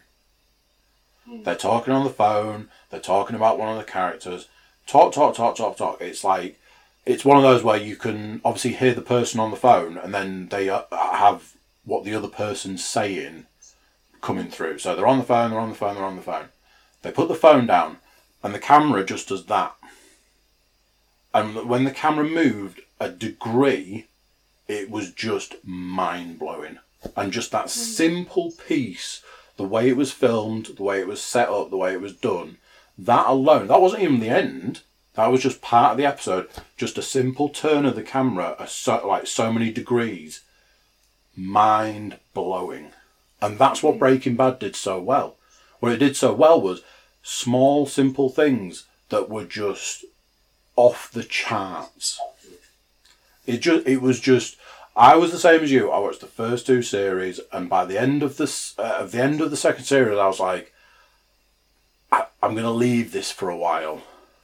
And then typically, and I'm not saying this because of where you are, typically Breaking Bad gets good, good from series three onwards. It's that sort of like the the rise and the fall is sort of obviously if you think about it, it's five series. So series three is the middle. I've had a few people tell me it gets better through season three. I was like, well, that's convenient, isn't it? Um, I'll have to just give it a chance. I'll have to just commit. Series three must be. Series three must be when Gus comes into it uh, because he won't have been in. Gus, is who's Gus? Was he was he police or non-police? He owns a he owns a chicken restaurant. He owns a fried chicken restaurant. No, I've not. I've not met a Gus. Yeah. So A fried chicken place. Gus, I think his name's Gus Fring. Um, a lot just alone for him as a character, things like that. Like there are certain characters that make that entire series that by the end of series two aren't even in it, but they're like key- keystone characters. I'm pretty sure series three is all centered around this character Gus. I'll have to give it a chance. As I say, just just to give it a go. I could do with finishing The Walking Dead. I watched that all the way up until the point that um, Negan was about to hit someone and we didn't know who. I have since found out who that was, so I couldn't avoid that fucking spoiler from the internet. Thank you, world. But unfortunately, I, I, I waited so long for that to turn up, to wait for the rest of it to turn up. I just lost all interest so quickly. Just, you know what? I don't give a shit. I, just put don't. I pulled the ripcord on The Walking Dead a lot sooner than that. I think I quite enjoyed it. I quite enjoyed watching the transition of the characters from the good guys surviving, trying to do the right thing, over into this sort of. Actually, they're, they're not really the good guys anymore, are they? They're, they're kind of doing what the other ones did. They, they've turned. And it's, it's gradual and it's subtle. And it was quite nice, actually. But I don't know if it got better or worse from that. And, I, and about that point was where I stopped because Negan with his baseball bat with wire and a tiger apparently was in it somewhere. I never I never got up to Negan. Yeah, it's just fucking too much for me then. And I hated waiting. By the time it actually turned up, I, I didn't care anymore. I just didn't care. That's why I like picking up stuff when it's finished. you don't have to wait that way.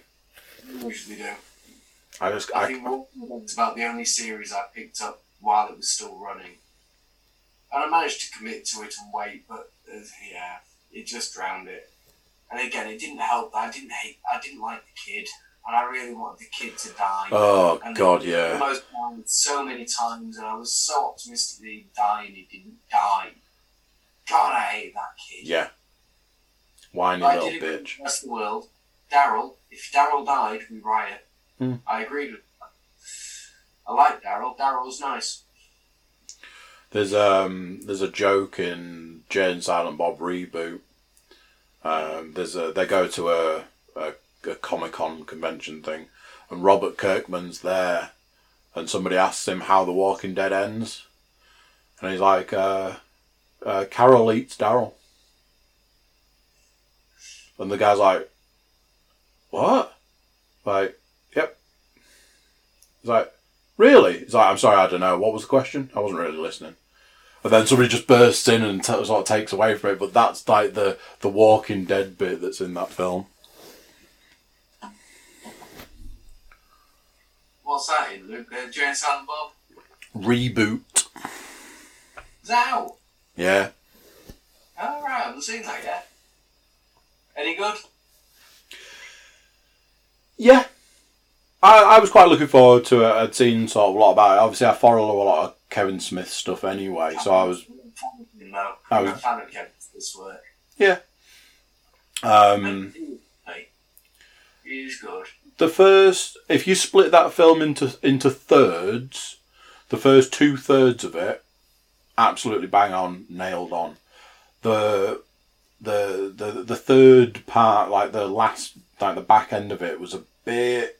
I know, I know, I am fully aware what this will sound like, but it's a little bit far fetched. It was a bit.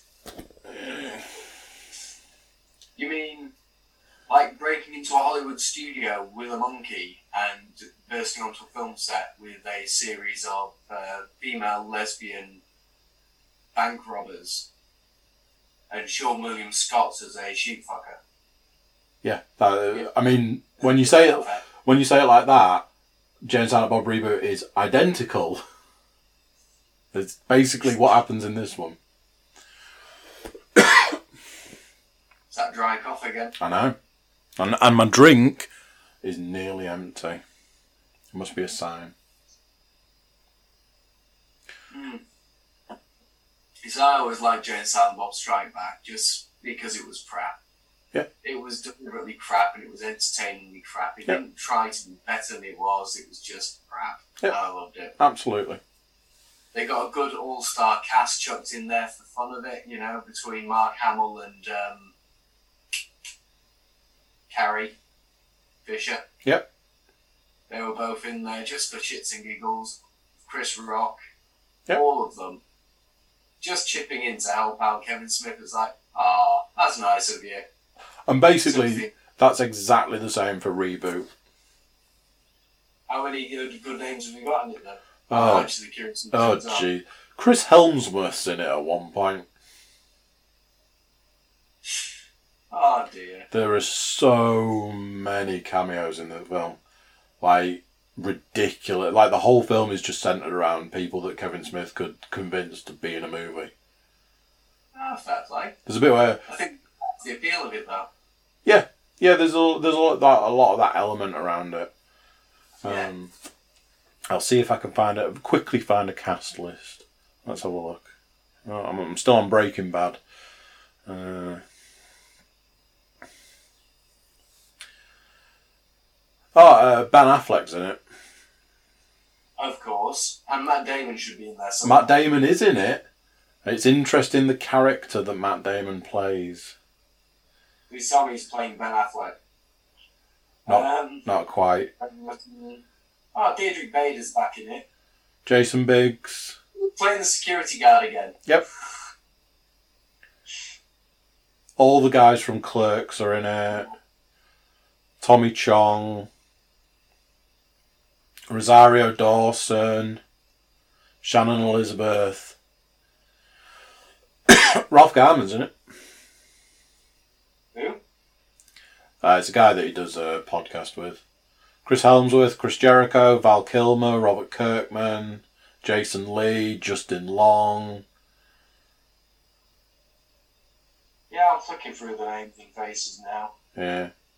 Val Kilmer. Yeah, he do- doesn't have a speaking part. He's just reboot Blunt Man in the background, is he? Yeah. There he is, Jason Lee. Justin Long. I He- know his face. He's great in it. He's. I hate to say it. Have you ever seen a film with him? You didn't quite like it. No, I think he's fantastic in pretty much everything he ever does. Die, uh, that hard, die, good day to die hard. Yeah. Have you ever seen Tusk? Hmm? Have you ever seen Tusk?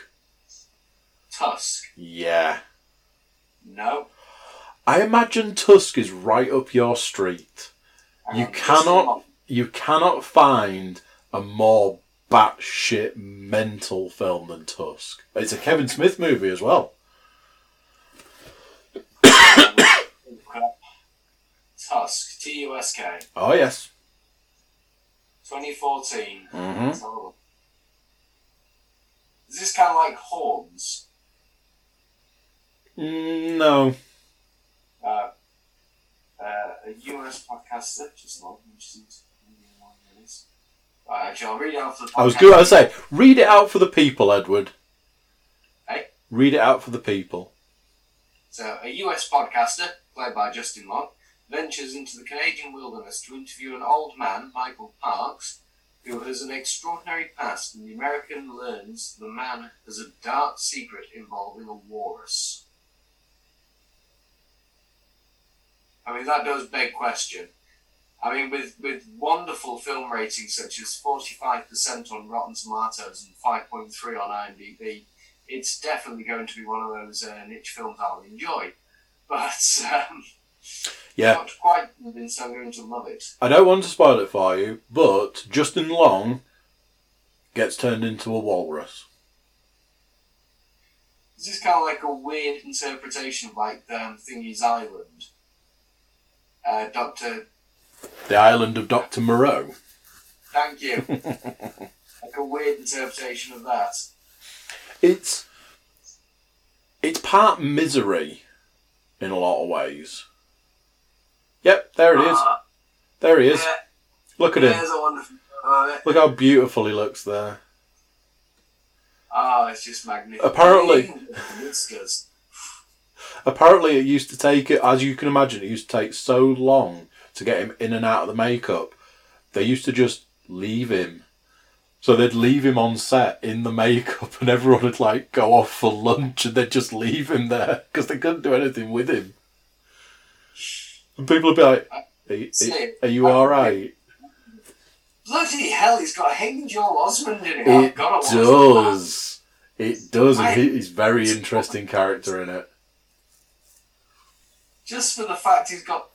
I mean, I, I can't think of a weirder fucking Jesus. Have you Just- watched The Boys? That fucking face, man. Look Yeah. at him now. Yeah. Have you Oh, seen The God. Boys? Oh, Jesus. I mean, the, I just. Why? Because Haley Joel Osment is in The Boys. The boys. Yeah, Amazon TV series about superheroes. Okay, no, not seen that one. But yet. the, the superheroes are the bad guys. Yeah, The Boys. Amazon original. Didn't know he was in that. That would that would also be very much up your street. Eh, it sounds a bit of a giggle, that one. Corrupt superheroes and vigilantes taking them on instead. Yeah. It is Yeah. top notch TV. That that was my It's, it's what Batman vs Superman should have been. that was my TV show of 2019. I rated it on a on a 2019 podcast. I said The Boys was definitely the TV show of 2019. It was superb. See, I'm still waiting for the next X Men film. I mean, in That's th- what it's, been offset three times now. what New Mutants? Yeah, Yeah, looks like X Men, but a bit more horror. Oh, yeah. It's, Yeah. it's dark. It's done as a dark take on the superhero genre. It's also done as a part horror as well. Hmm. and I was really looking forward to that just because that's a new take on things. They can't butcher what's already been like changed and things. That that's got to be a good chance. Mm. Ever since Wolverine, right? I was looking forward to that because I thought, you know what, if I manage to get something right with Wolverine and the casting and the story and making it just the right amount of violent, Yeah. I have high hopes for this uh, Dark X Men thing. And then they've offset it. And then they offset it Four again. times. Four Four times. times. I thought it was only three. I don't know Four when or if it's ever going to turn up. I'm, I'm, I'm kind of hoping it gives um, the little lass from Game of Thrones a chance to prove she can act to me, because I'm not convinced of it. Mm. She turned up in Doctor Who, didn't like her in that either. Wasn't a massive fan of her in um, Game of Thrones, but she, she just existed through it. Um, I quite like to give her a chance because the world seems to think she can do something, but personally, I think she acts with her eyebrows and I hate her face with an absolute passion. Oh, she's atrocious. What's her fucking name? I can't remember her name. Bloody awful looking person. Is she the one that's recently done an advert for Audi? I have no idea. Hang on.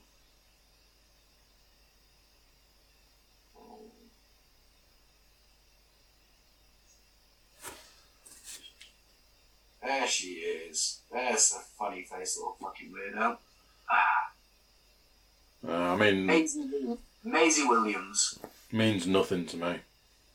Yeah, she's just a pair of eyebrows on her face. I mean, seriously, look at them slugs. Yeah. Just, I'm sure she's a lovely person, but fuck her face. Did you watch Doctor Who?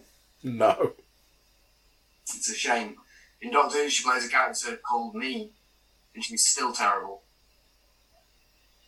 She's just awful. I just, just terrible. Absolutely abysmal.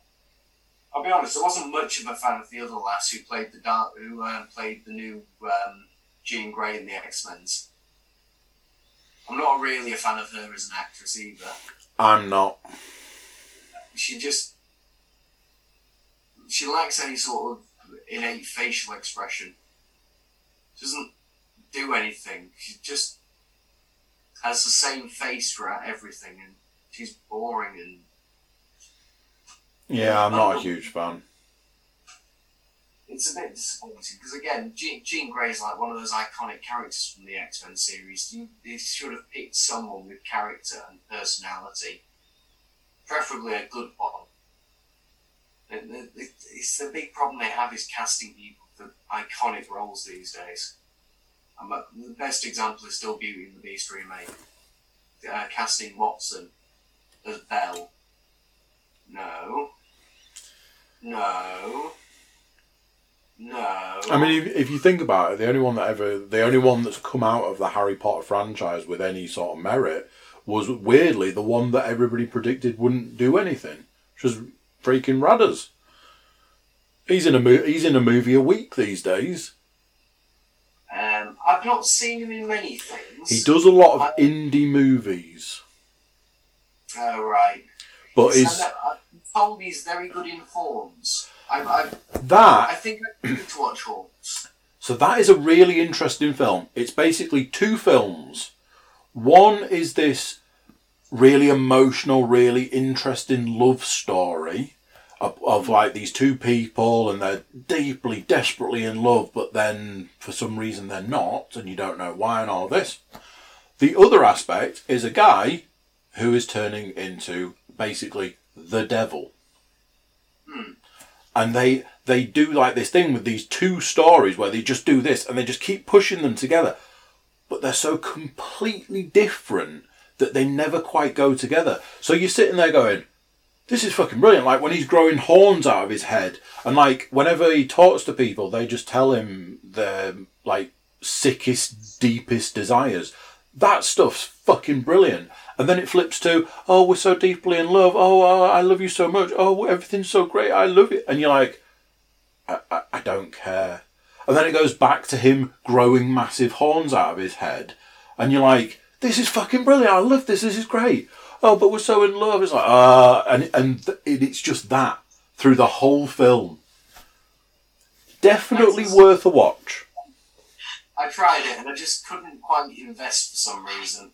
I, I sort of assumed that the whole Horns thing was basically a, a, a representation of his own feeling of guilt and around whatever happens to that person because the world seemed to be blaming him for it.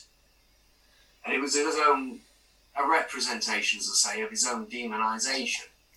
So that's world's actual demonising of him. But what you're saying, if I pay more attention and watch it properly, is actually it's more literal than it is figurative. Yeah, so the the it's supposed to be the way it's supposed to be set is that it's supposed to be like he's racked with guilt because he because he's done this thing that everybody's blaming him for. In actual fact, the reason that he's changing, the reason he's transforming is for a different reason. One that becomes more apparent as he gets these various different sort of abilities. He, he like people reveal themselves more and more to him their inner feelings. Like like there'll be the point where his mother sits down with him and she's like i never really liked you you know? You just you're not your brother are you and it's that sort of stuff. And like Yeah. the conversation that he has with his father because he basically goes home at one point and his mother's like telling him that she doesn't really like him. The conversation he has with his father is so much darker than in the, than that because he'll tell him the truth, the absolute truth, and it's those aspects of the film that's really good, but it's sandwiched together with this weird love story because because it's supposed to be this like these two people and they're truly in love and they're they're going to be together forever, and then all of a sudden they're not, and it, it's just like I say like everything I've said to you this evening go back and give it a chance. Hmm. Because it's a film that I watched. I intended to when I watched it. I fully to actually watch it, but I just I got so far through. I think they were falling asleep at the base of a tree, and I just I, I, I got distracted. Yeah, it's so weird. Like the the love story stuff, it really turns you off the film, but it is also necessary for the rest of it. Okay. I'll give it a full chance at some stage. But yeah, Interestingly enough, that that book, the book that the film's based on, is written by Stephen King's son, but he used a um, a pseudonym to write under, a pen name, because he didn't want people to know he was Stephen King's son. if the world had gone and Stephen King's son wrote a book, they would have been instantly comparing it. Exactly. Uh, It was only after it came out and people had actually read it and gone, oh, it's really interesting. And then, you know, like the movie deal and stuff, that- was it then announced uh, who had actually written it? Yeah, so I don't, uh, I don't hear of Radcliffe being in that many things these days. I He's he did. I mean, he ruined Women in, uh, the Woman in Black for me. never saw But it. it's because he, he was too young for it. He's due to be in a film, which obviously release schedules are very whatever It's, at the moment. But uh, how quickly can I get it to come? There he is. What the hell is that film called? Because it's got a Guns Akimbo. Hang on. Guns Akimbo. Guns Akimbo. Right, hang on. Says it was. It said it was 2019. It was. but I don't think it's actually had a release yet. Oh, they're like stuck to his arms. You can't put the guns down. I can see that from the pictures, right? Yeah, 6.3. A guy relies on his newly acquired gladiator skills to save his ex girlfriend from kidnappers. I mean, it sounds like a winner. Straight off. It looked great. There, uh, there's no mention of it actually having a release, so I don't. It had like it, it had managed to get at least two trailers, and it looked brilliant because he just spends his entire time in like boxer shorts and a dressing gown with two guns. Yeah, And boots. yeah, basically. I mean, tools are not selling it to me. Gotta be honest. His pasty ass legs are not really convincing me of a good watch, but yeah. Um, I imagine it's kind of like Hardcore Henry. Yeah, that was the. that. Yeah, have you ever heard of a film called Series Seven? No. When I saw the trailer for Guns Akimbo, it reminded me of Series Seven. It's like a. Yeah, it works on the principle that people are bored of TV and they need something more, and it's a game show where the objective is to kill the other contestants. Uh, It seemed, Ah, so it is then. yeah, it seemed very much like that. If you actually watch Hardcore Henry, I have actually. It was a film that I was really interested to see before it came out. Like all the trailers and stuff made it look really good. first person's perspective. Yeah. Then it came out and it had terrible reviews. And I was like, oh, that was a shame. I thought it was going to be good. I actually watched it and thought it was quite good. So I enjoyed it because it made me think of like playing uh, a Metal Gear game. It was, it just got gradually more batshit fucking crazy. Yeah. And by the end of it, the bad guy had magic powers and things like, the fuck is going on? it was just really, really enjoyable for I how liked, um, I like the fact that it had the guy from District 9 in as like a multitude of different characters.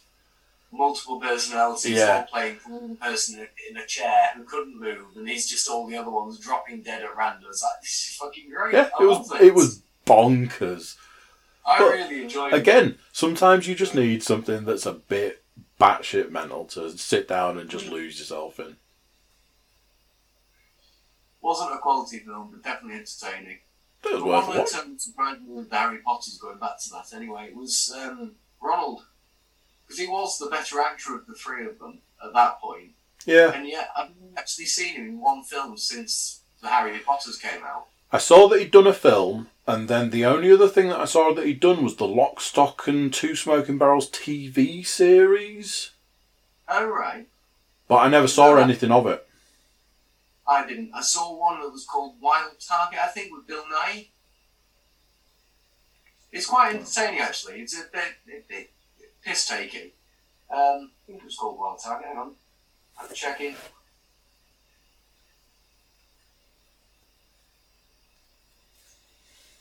Yeah, there it is, Wild Target. So, we'll give you the spiel. So, a hitman tries to retire, but a beautiful thief may change his plans. That is basically the synopsis it gives. But that had uh, Bill Nighy, Emily Blunt, and Rupert Grint as the main characters. Rupert Alright. Everett, I think, was the bad guy. Has Martin Freeman in it. All right. It was it was relatively well cast. It's a reasonable cast. Funny, you know, amusing. But it wasn't um, a, a, quality film he was ever going to win an award for or anything. I, I haven't really heard of him doing anything since. It's a shame because No. felt he was the one who might actually have some chance. But I'm pleased Radcliffe's managed to defy us all and do something. Yeah, like I say, he does a lot of indie movies. There was that um, Swiss Army Man that looked like uh, it might be quite entertaining. Uh, that's one where he's basically like a dead body. Yeah, he's a dead body. Yeah. And I can't remember, again, I've kind of wondered whether or not he talks during that film as a corpse or if he's um, just like literally, is that his one part? Is he just have to lie I think the guy that I think the guy imagines that he talks, and that means that Yeah. he does talk. But I don't know. Or I haven't seen it. No, I, someone else has mentioned that one to me at least. It might have been you on a previous one of these, I don't know. Possibly. I'll have to give all these a chance and actually go find some new things to watch at some stage. Well, I keep- I- I keep talking about doing a watch along podcast. A what? A watch along. Everybody gets the same film, sticks it on at the same time. You run this, and basically you have it running, and you watch the movie, but then like comment on it as it goes through. You need Okay. You need a film uh, that everyone's seen like loads, so that you don't feel like you're missing it. No, I, I think you'd also need to do it with a pair of headphones of some sort on, so that the um, the noise of the films people are watching don't intrude too much on the video. Yeah. But yeah, no, we can do that. Not quite sure how, but I'm sure we could sort that. Something you can try. Film something classic, something good. Don't let Sam pick it. God. Big something classic, but not good. I need to check in on Sam actually. I sent him I sent him a picture today and I've heard nothing back from him, but it's a bit early for Sam. It's only ten o'clock. He's probably not out of bed yet. Yeah, nothing from Sam just yet. He'll be fine. I believe, uh, yeah, James Bonas is still in the house. Still in the house. He's still in the house. So, House Party obviously kicked off a bit of a, uh, a stir with this whole COVID thing, people in lockdown. So, an app that has been running for years, and I mean, it's been an up and running thing for a very long time. COVID kicks off, the world suddenly goes, This is great, we can keep in touch with our family, and suddenly a little spark of rumour turns up that it's dangerous. I'm not convinced. I think it's bollocks. I think someone started either started this for the laugh of it, or a competitor has spread this to try and kill them because actually it's the most convenient, it's the easiest one, it's got games, and there's no fucking fee. I think it was people were struggling to get connected at the point that everybody was using it, and somebody spread the rumor to get people to not use it so they could get a better connection. No, that might be a good idea. I mean, it's a bit bit um, drastic for a an internet troll to spread that just so he can talk to his family. Um, but I quite like the idea. But yeah, so I've kept it on, and I've still got it, and I've not lost any money from my account. So I'm, I'm quite happy to say at the moment that I think the uh, house party is fraudulent thing is bollocks. I can't say it's gospel, but again, house party's willing to pay a million quid to the first person that proves it's conspiracy bollocks is pretty good. I like that.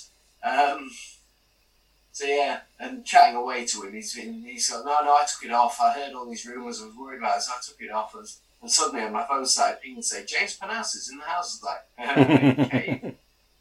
He caved. Problem is, it's between Skype, WhatsApp, House Party, and now Zoom. I've got four different ways of talking to people. Plenty of ways to keep in touch. Yeah, I know, but why can't we just have one? What's wrong with WhatsApp? I don't know. I don't know how I would record the video without using a camera. Although, You would have to record your computer screen, link Yeah. your WhatsApp to your computer, and do it off your computer. sounds it pretty be a pain in complicated. Sounds complicated. Zoom works well. I've had I've had good results with Zoom. Eh? I've had good results with Zoom, especially from a podcasting perspective. It records the video for me, so Yeah, that, that is very good. I think Skype for Business will do the same for you. Or, well, Skype at least. I'm sure. I have a feeling I looked into something to do with Skype, and the version you get won't allow you to record unless you pay for it. Ah, right, so it will be the Skype for Business specifically I version. think so. Yeah, If you're paying for Microsoft Office subscription, you won't get the record feature. yeah. It's fair enough. I guess. I mean, on the same page, Zoom won't you have more than three people, is it? I've done four. Yeah, it, it told me that you can have 40 minutes on a conference with three or uh, with three or more people. So I think there's limitations. Uh, now you can work on it. we did one, and it came up. It gave me a message saying because you're a new user, we're going to allow you to go over the forty minute allowance. And then on the second one, I got a message at the start saying we've removed the 40 minute allowance for this video call. So it might be Ah. limited to people. I've had nothing come up here and we've been going for nearly two hours. So No, mine told me it was something to do with three plus people. That might that might be it then. Which is again usually enough time for most people to have that conversation. Yeah. But yeah, it's a tough sell, really. I mean, every single uh, video platform at the moment is probably going through the roof in downloads and usage between Google, Duo, WhatsApp, Facebook Messengers, all of the varying in betweens. Yeah, pick one you Yeah. like for your purpose. We can all download them. This Yeah. one wasn't even invasive to set up. It No, it was a- question. Yeah, it's fairly easy. Yeah, it literally just asked me for uh, an email and a password. I was done. Yeah. It's different if you want to host. It's it's a different setup. You have to give them more information to actually host something. Yeah. But if you want to join a like for you when you join this, yeah, it literally give us your email address and set a password and that's it. Yeah, at the end, it did say, if you want to add, add people, I went, go on then. He said, can we have your mobile them? I gave him the and uh, no names turned up. I was like, okay, I haven't done that then. Yeah. Which means I either did it wrong, or nobody's using Zoom yet that I'm aware of. Or they haven't added the mobile numbers. I don't know. I I'll just nod. Uh, I don't know about that one. Well, I wasn't sure if it was asking for my mobile number or the number of the person I wanted to add, so I just put mine in. No idea. Don't know. Not a clue. I No. smile. I nod. I'll leave it with my mobile, assuming that's right. and At least that way, hopefully, it means other people. Other people can me. find you. Yeah. Smile and nod. WhatsApp's been the most reliable for just for convenience. Yeah, we had that. We had that video call. Was it last weekend? Was It's it last weekend? worked. Was it a while ago? Yeah. Uh, yeah, it was last weekend. I think we did Friday night. Hmm. Um, but yeah, it works. It lets up to four people join on the mobile app. That'll do. Don't need that many more of us. No, it worked pretty well. another chance when there's a group in there that um, I, I. I've still haven't quite figured out the social dynamic of that one. It confuses and upsets me. I get buzzes on my phone saying people are in the house. I can't. I'm like, does, does does that mean I should join them? Uh, should should I go and video with these? No, I'll I'll just leave it. I'll just leave it Don't know. Uh, because I don't quite get it. No, I don't. Tracy, I think, waved at me on on it once. I don't think she knew what she, she was doing, but she waved, and my phone whistled at me in such an invasive fucking noise. Jeez, it gave me an absolute heart attack. Fucking hell, was that? Looked at her. Tracy said hello. I was like, that wasn't a fucking hello. That was a slap to the face. but yeah, I went through to us. I don't know what I did. I, I don't know what you bloody did, but it hurt my ears. Ended up playing Pictionary with them most of the night. It was quite. It was nice. Quite like that feature actually. I like the games. It's simple pleasure, but it's it's enjoyable. I really need to have a go at playing heads up on it, just because I think that'd be a laugh. Hmm. I get it. I don't know who's. Uh, yeah. I don't know which phone records the heads up gameplay. Because I think that's one of my favourite features of heads up is that it records people looking like tossers trying to do it. Oh, so satisfying. But yeah. I've not tried it. Have you not given into House Party at all? I, I did. I did a. I, I was like the first day that everybody was getting it and everybody was going on it and like, I Oh, did right, some of the games and stuff. Heads Up is a standalone app. Oh, okay. Heads Up without the uh, video thing. And the idea is you play in a group, and the person who's on holds the phone on the forehead. But the whole time you have it here, your front facing camera is recording your friends and what they're doing. So if you uh, play the game with mining, for example, and you have an- animals, and you've got a whole procession of people jumping like tossers for kangaroo, or putting fucking fingers up for bull, or whatever the hell else, and you get to keep that video of them looking like wankers. Um, I've got some great videos from playing heads up on the phone. But yeah, doing it over the house party, obviously, I don't think it'll record because I don't think house party does that. House party doesn't seem to have an option to record that I'm aware of. I'm not sure. i it, it didn't do them when we were when we first poked about with it. No. But yeah, as a game, heads up's very entertaining. Play with it, play with Liam one night. See what I mean? ah, it's a giggle. The girls would enjoy it, I think, because you know they're active, they're young, they're interested in these things. They'll have a great time. I'll give it a try. As I say, I do it with charades personally. I always find charades more fun.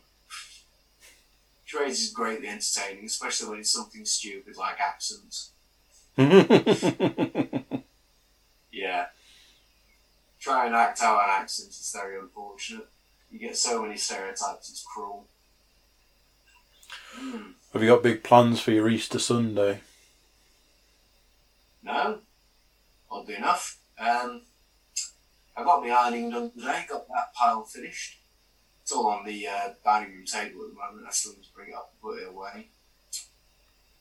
I might do that tomorrow morning before I do anything else, but uh, in the meantime, of that, I'll probably just bring the laptop up, poke, prod, and play about on that. Finish DMC3. If I thoroughly enjoy DMC3 just for a piss about, I might put Devil May Cry 4 back on and relive that one as well. But as uh, I, I did give into the uh, Jurassic World Evolution thing. Oh, expansion, yeah. So I can finish that off and have a bit of a play of building again. Because I do enjoy a good um, simplified build your own thing. I gave into both of their other ones. So they do um, a thing called Planet Coaster, which is like the uh, roller coaster tycoon of Mhm. old. But it's so updated with so many modern functionalities. It's bloody elaborate. I mean, it, it goes from you don't just buy a ride, you build the whole ride's track step by step. But if you do it badly, they won't accept it because it's too scary, or it's not scary enough, or it's too tame, or it's it, um, it'll it'll kill customers because of the loops you put in it and things. It's very very elaborate. No, I'm good, thanks. It's I love the idea of it, but I've, I've tried to play it so many times now, and I just can't seem to motivate to it because it's just so fucking complicated. Because outside of that, you've then got manage, uh, to manage the actual staff, and it's not just hiring them; it's making sure they're comfortable. And then you've got to actually design the pla- place. And again, every ride is not quite as straightforward. You've also got the decoration, picking appropriate decorations to fit with the theme that you've chosen for your park. Nah. Jesus Christ, give me a box that's called Pirates and I'll be fine. Um, Nah, yeah. not for me. Concept, it's a great idea. In design, it's far too fucking complicated for most people. And I also gave into their Planet Zoo. And their Planet Zoo is beautiful. As a, uh, a theme park type game, it's really well animated. But again, it's the same problem. Fucking elaborate. Between the breeding of the species, the buying of the species, the building the habitat to be appropriate for each species, not to mention the staff, the fucking customers, the everything else. Yeah, Planet Zoo's really elaborate. Oh Jesus, so fucking complicated. Whereas the Jurassic World Evolution, simple. Build a pen, brilliant. Put an animal in it, great. There's people, fantastic. They want more toilets, I'm good. Nice and easy.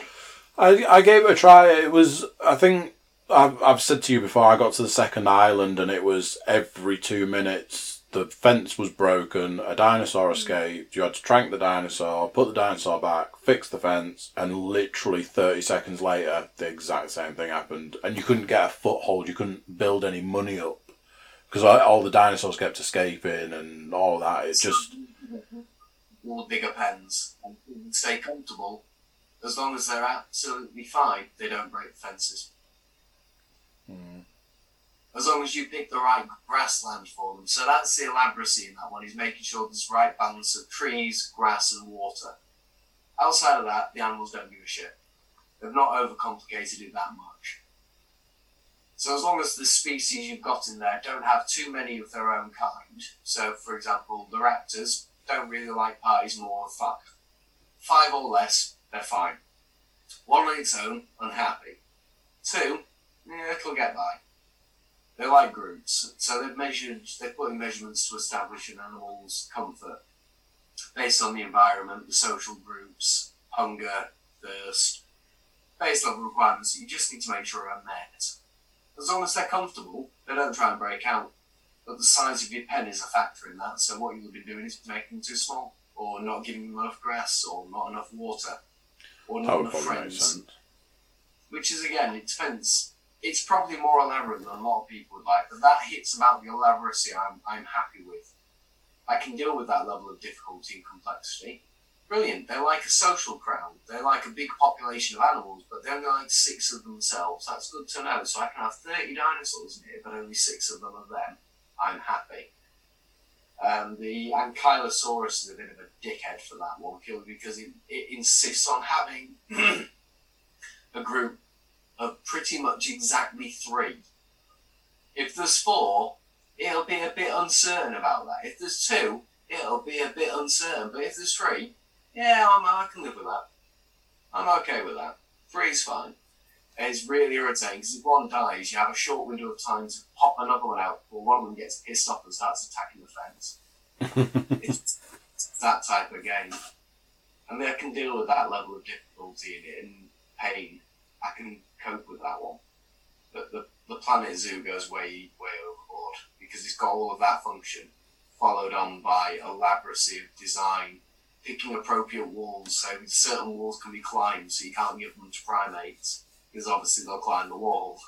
Anything that climbs can't have that wall. Why? Because it'll be out and it'll eat someone. Fuck. you know, they did what was probably a great amount of work to make such a, a wonderfully designed sim, but uh, they, sh- they, should, they really need an easy mode toggle which disables the following functions 5000 list. Brilliant, that seems much better. Two point hospital. That, there you go. There's a sim that everyone can get on board with. Build a room, done. Put shit in it, done. Cure people, done. Yeah, it doesn't need to be much more complicated than that. I like Two Point Hospital because that I, I just consider that a theme hospital um, remaster. It is virtually identical in its design, in its concept, in most of the illnesses they're getting. You know, it's it is theme hospital all over, but it looks better, it feels better, it plays better. It's really nice. If you want a simple waste of time game, Two Point Hospital is definitely worth a go. Cool. Simple boredom. Mm, Wonderful stuff. Yes. Well, I don't know how long we've kept this going, but my uh, phone battery's down to seven percent, so I might have to encourage this to be the end. I was going to say, that is a perfect place to leave it. Before I go, I will ask: Have you got the girls this weekend? No, not this weekend. I've got them next week. That's fine. next week, a whole week. Uh, yeah, Tuesday to Sunday, maybe. And again, not not going too personal and in detail on these uh, recordings of the world. How did it go the other week? The video session you had. Yeah, mixed. Good. I'll, I'll, ask you more another time. Yeah. You can tell me more. But yeah, um, send me best little ones as ever. And yeah, we'll catch you next time. I will do. I'll um, yeah, I'll stop it. I'll, do I just hang up for this recording to record, or so if I stop it and then when I click end meeting, it'll uh, it'll stop. Um, brilliant? I'll let you control that. You cut me as you need, mate. okay. Roll one more fag before bed, and I'll. Uh, yeah. Right. Well, thank you very much for that. I'm going to stop the recording there. Yeah, we're recording. So there you go then. What do you think to that? Another one done. Another lockdown podcast done. Big thanks to Ed for uh, joining me. Like I said early on, it was uh, arranged in the space of a day uh, and stuff like that. Super cool. Good for uh, Ed to be able to free up the time to join me, and uh, a good podcast all round. I felt. YouTube watchers, make sure you're subscribing, liking, sharing, commenting, and then get friends and family to do the same. Really get the uh, subscriber push going on this old lockdown situation. Everybody jump over to the YouTube, um, not to the YouTube, everybody jump over to the cookiecast.com. Check us out over there, send us some love. Lots of ways you could do that email, social media, all the fun stuff. So give that a whirl. So there we go. Until next time, I'll say bye and I'll see you then.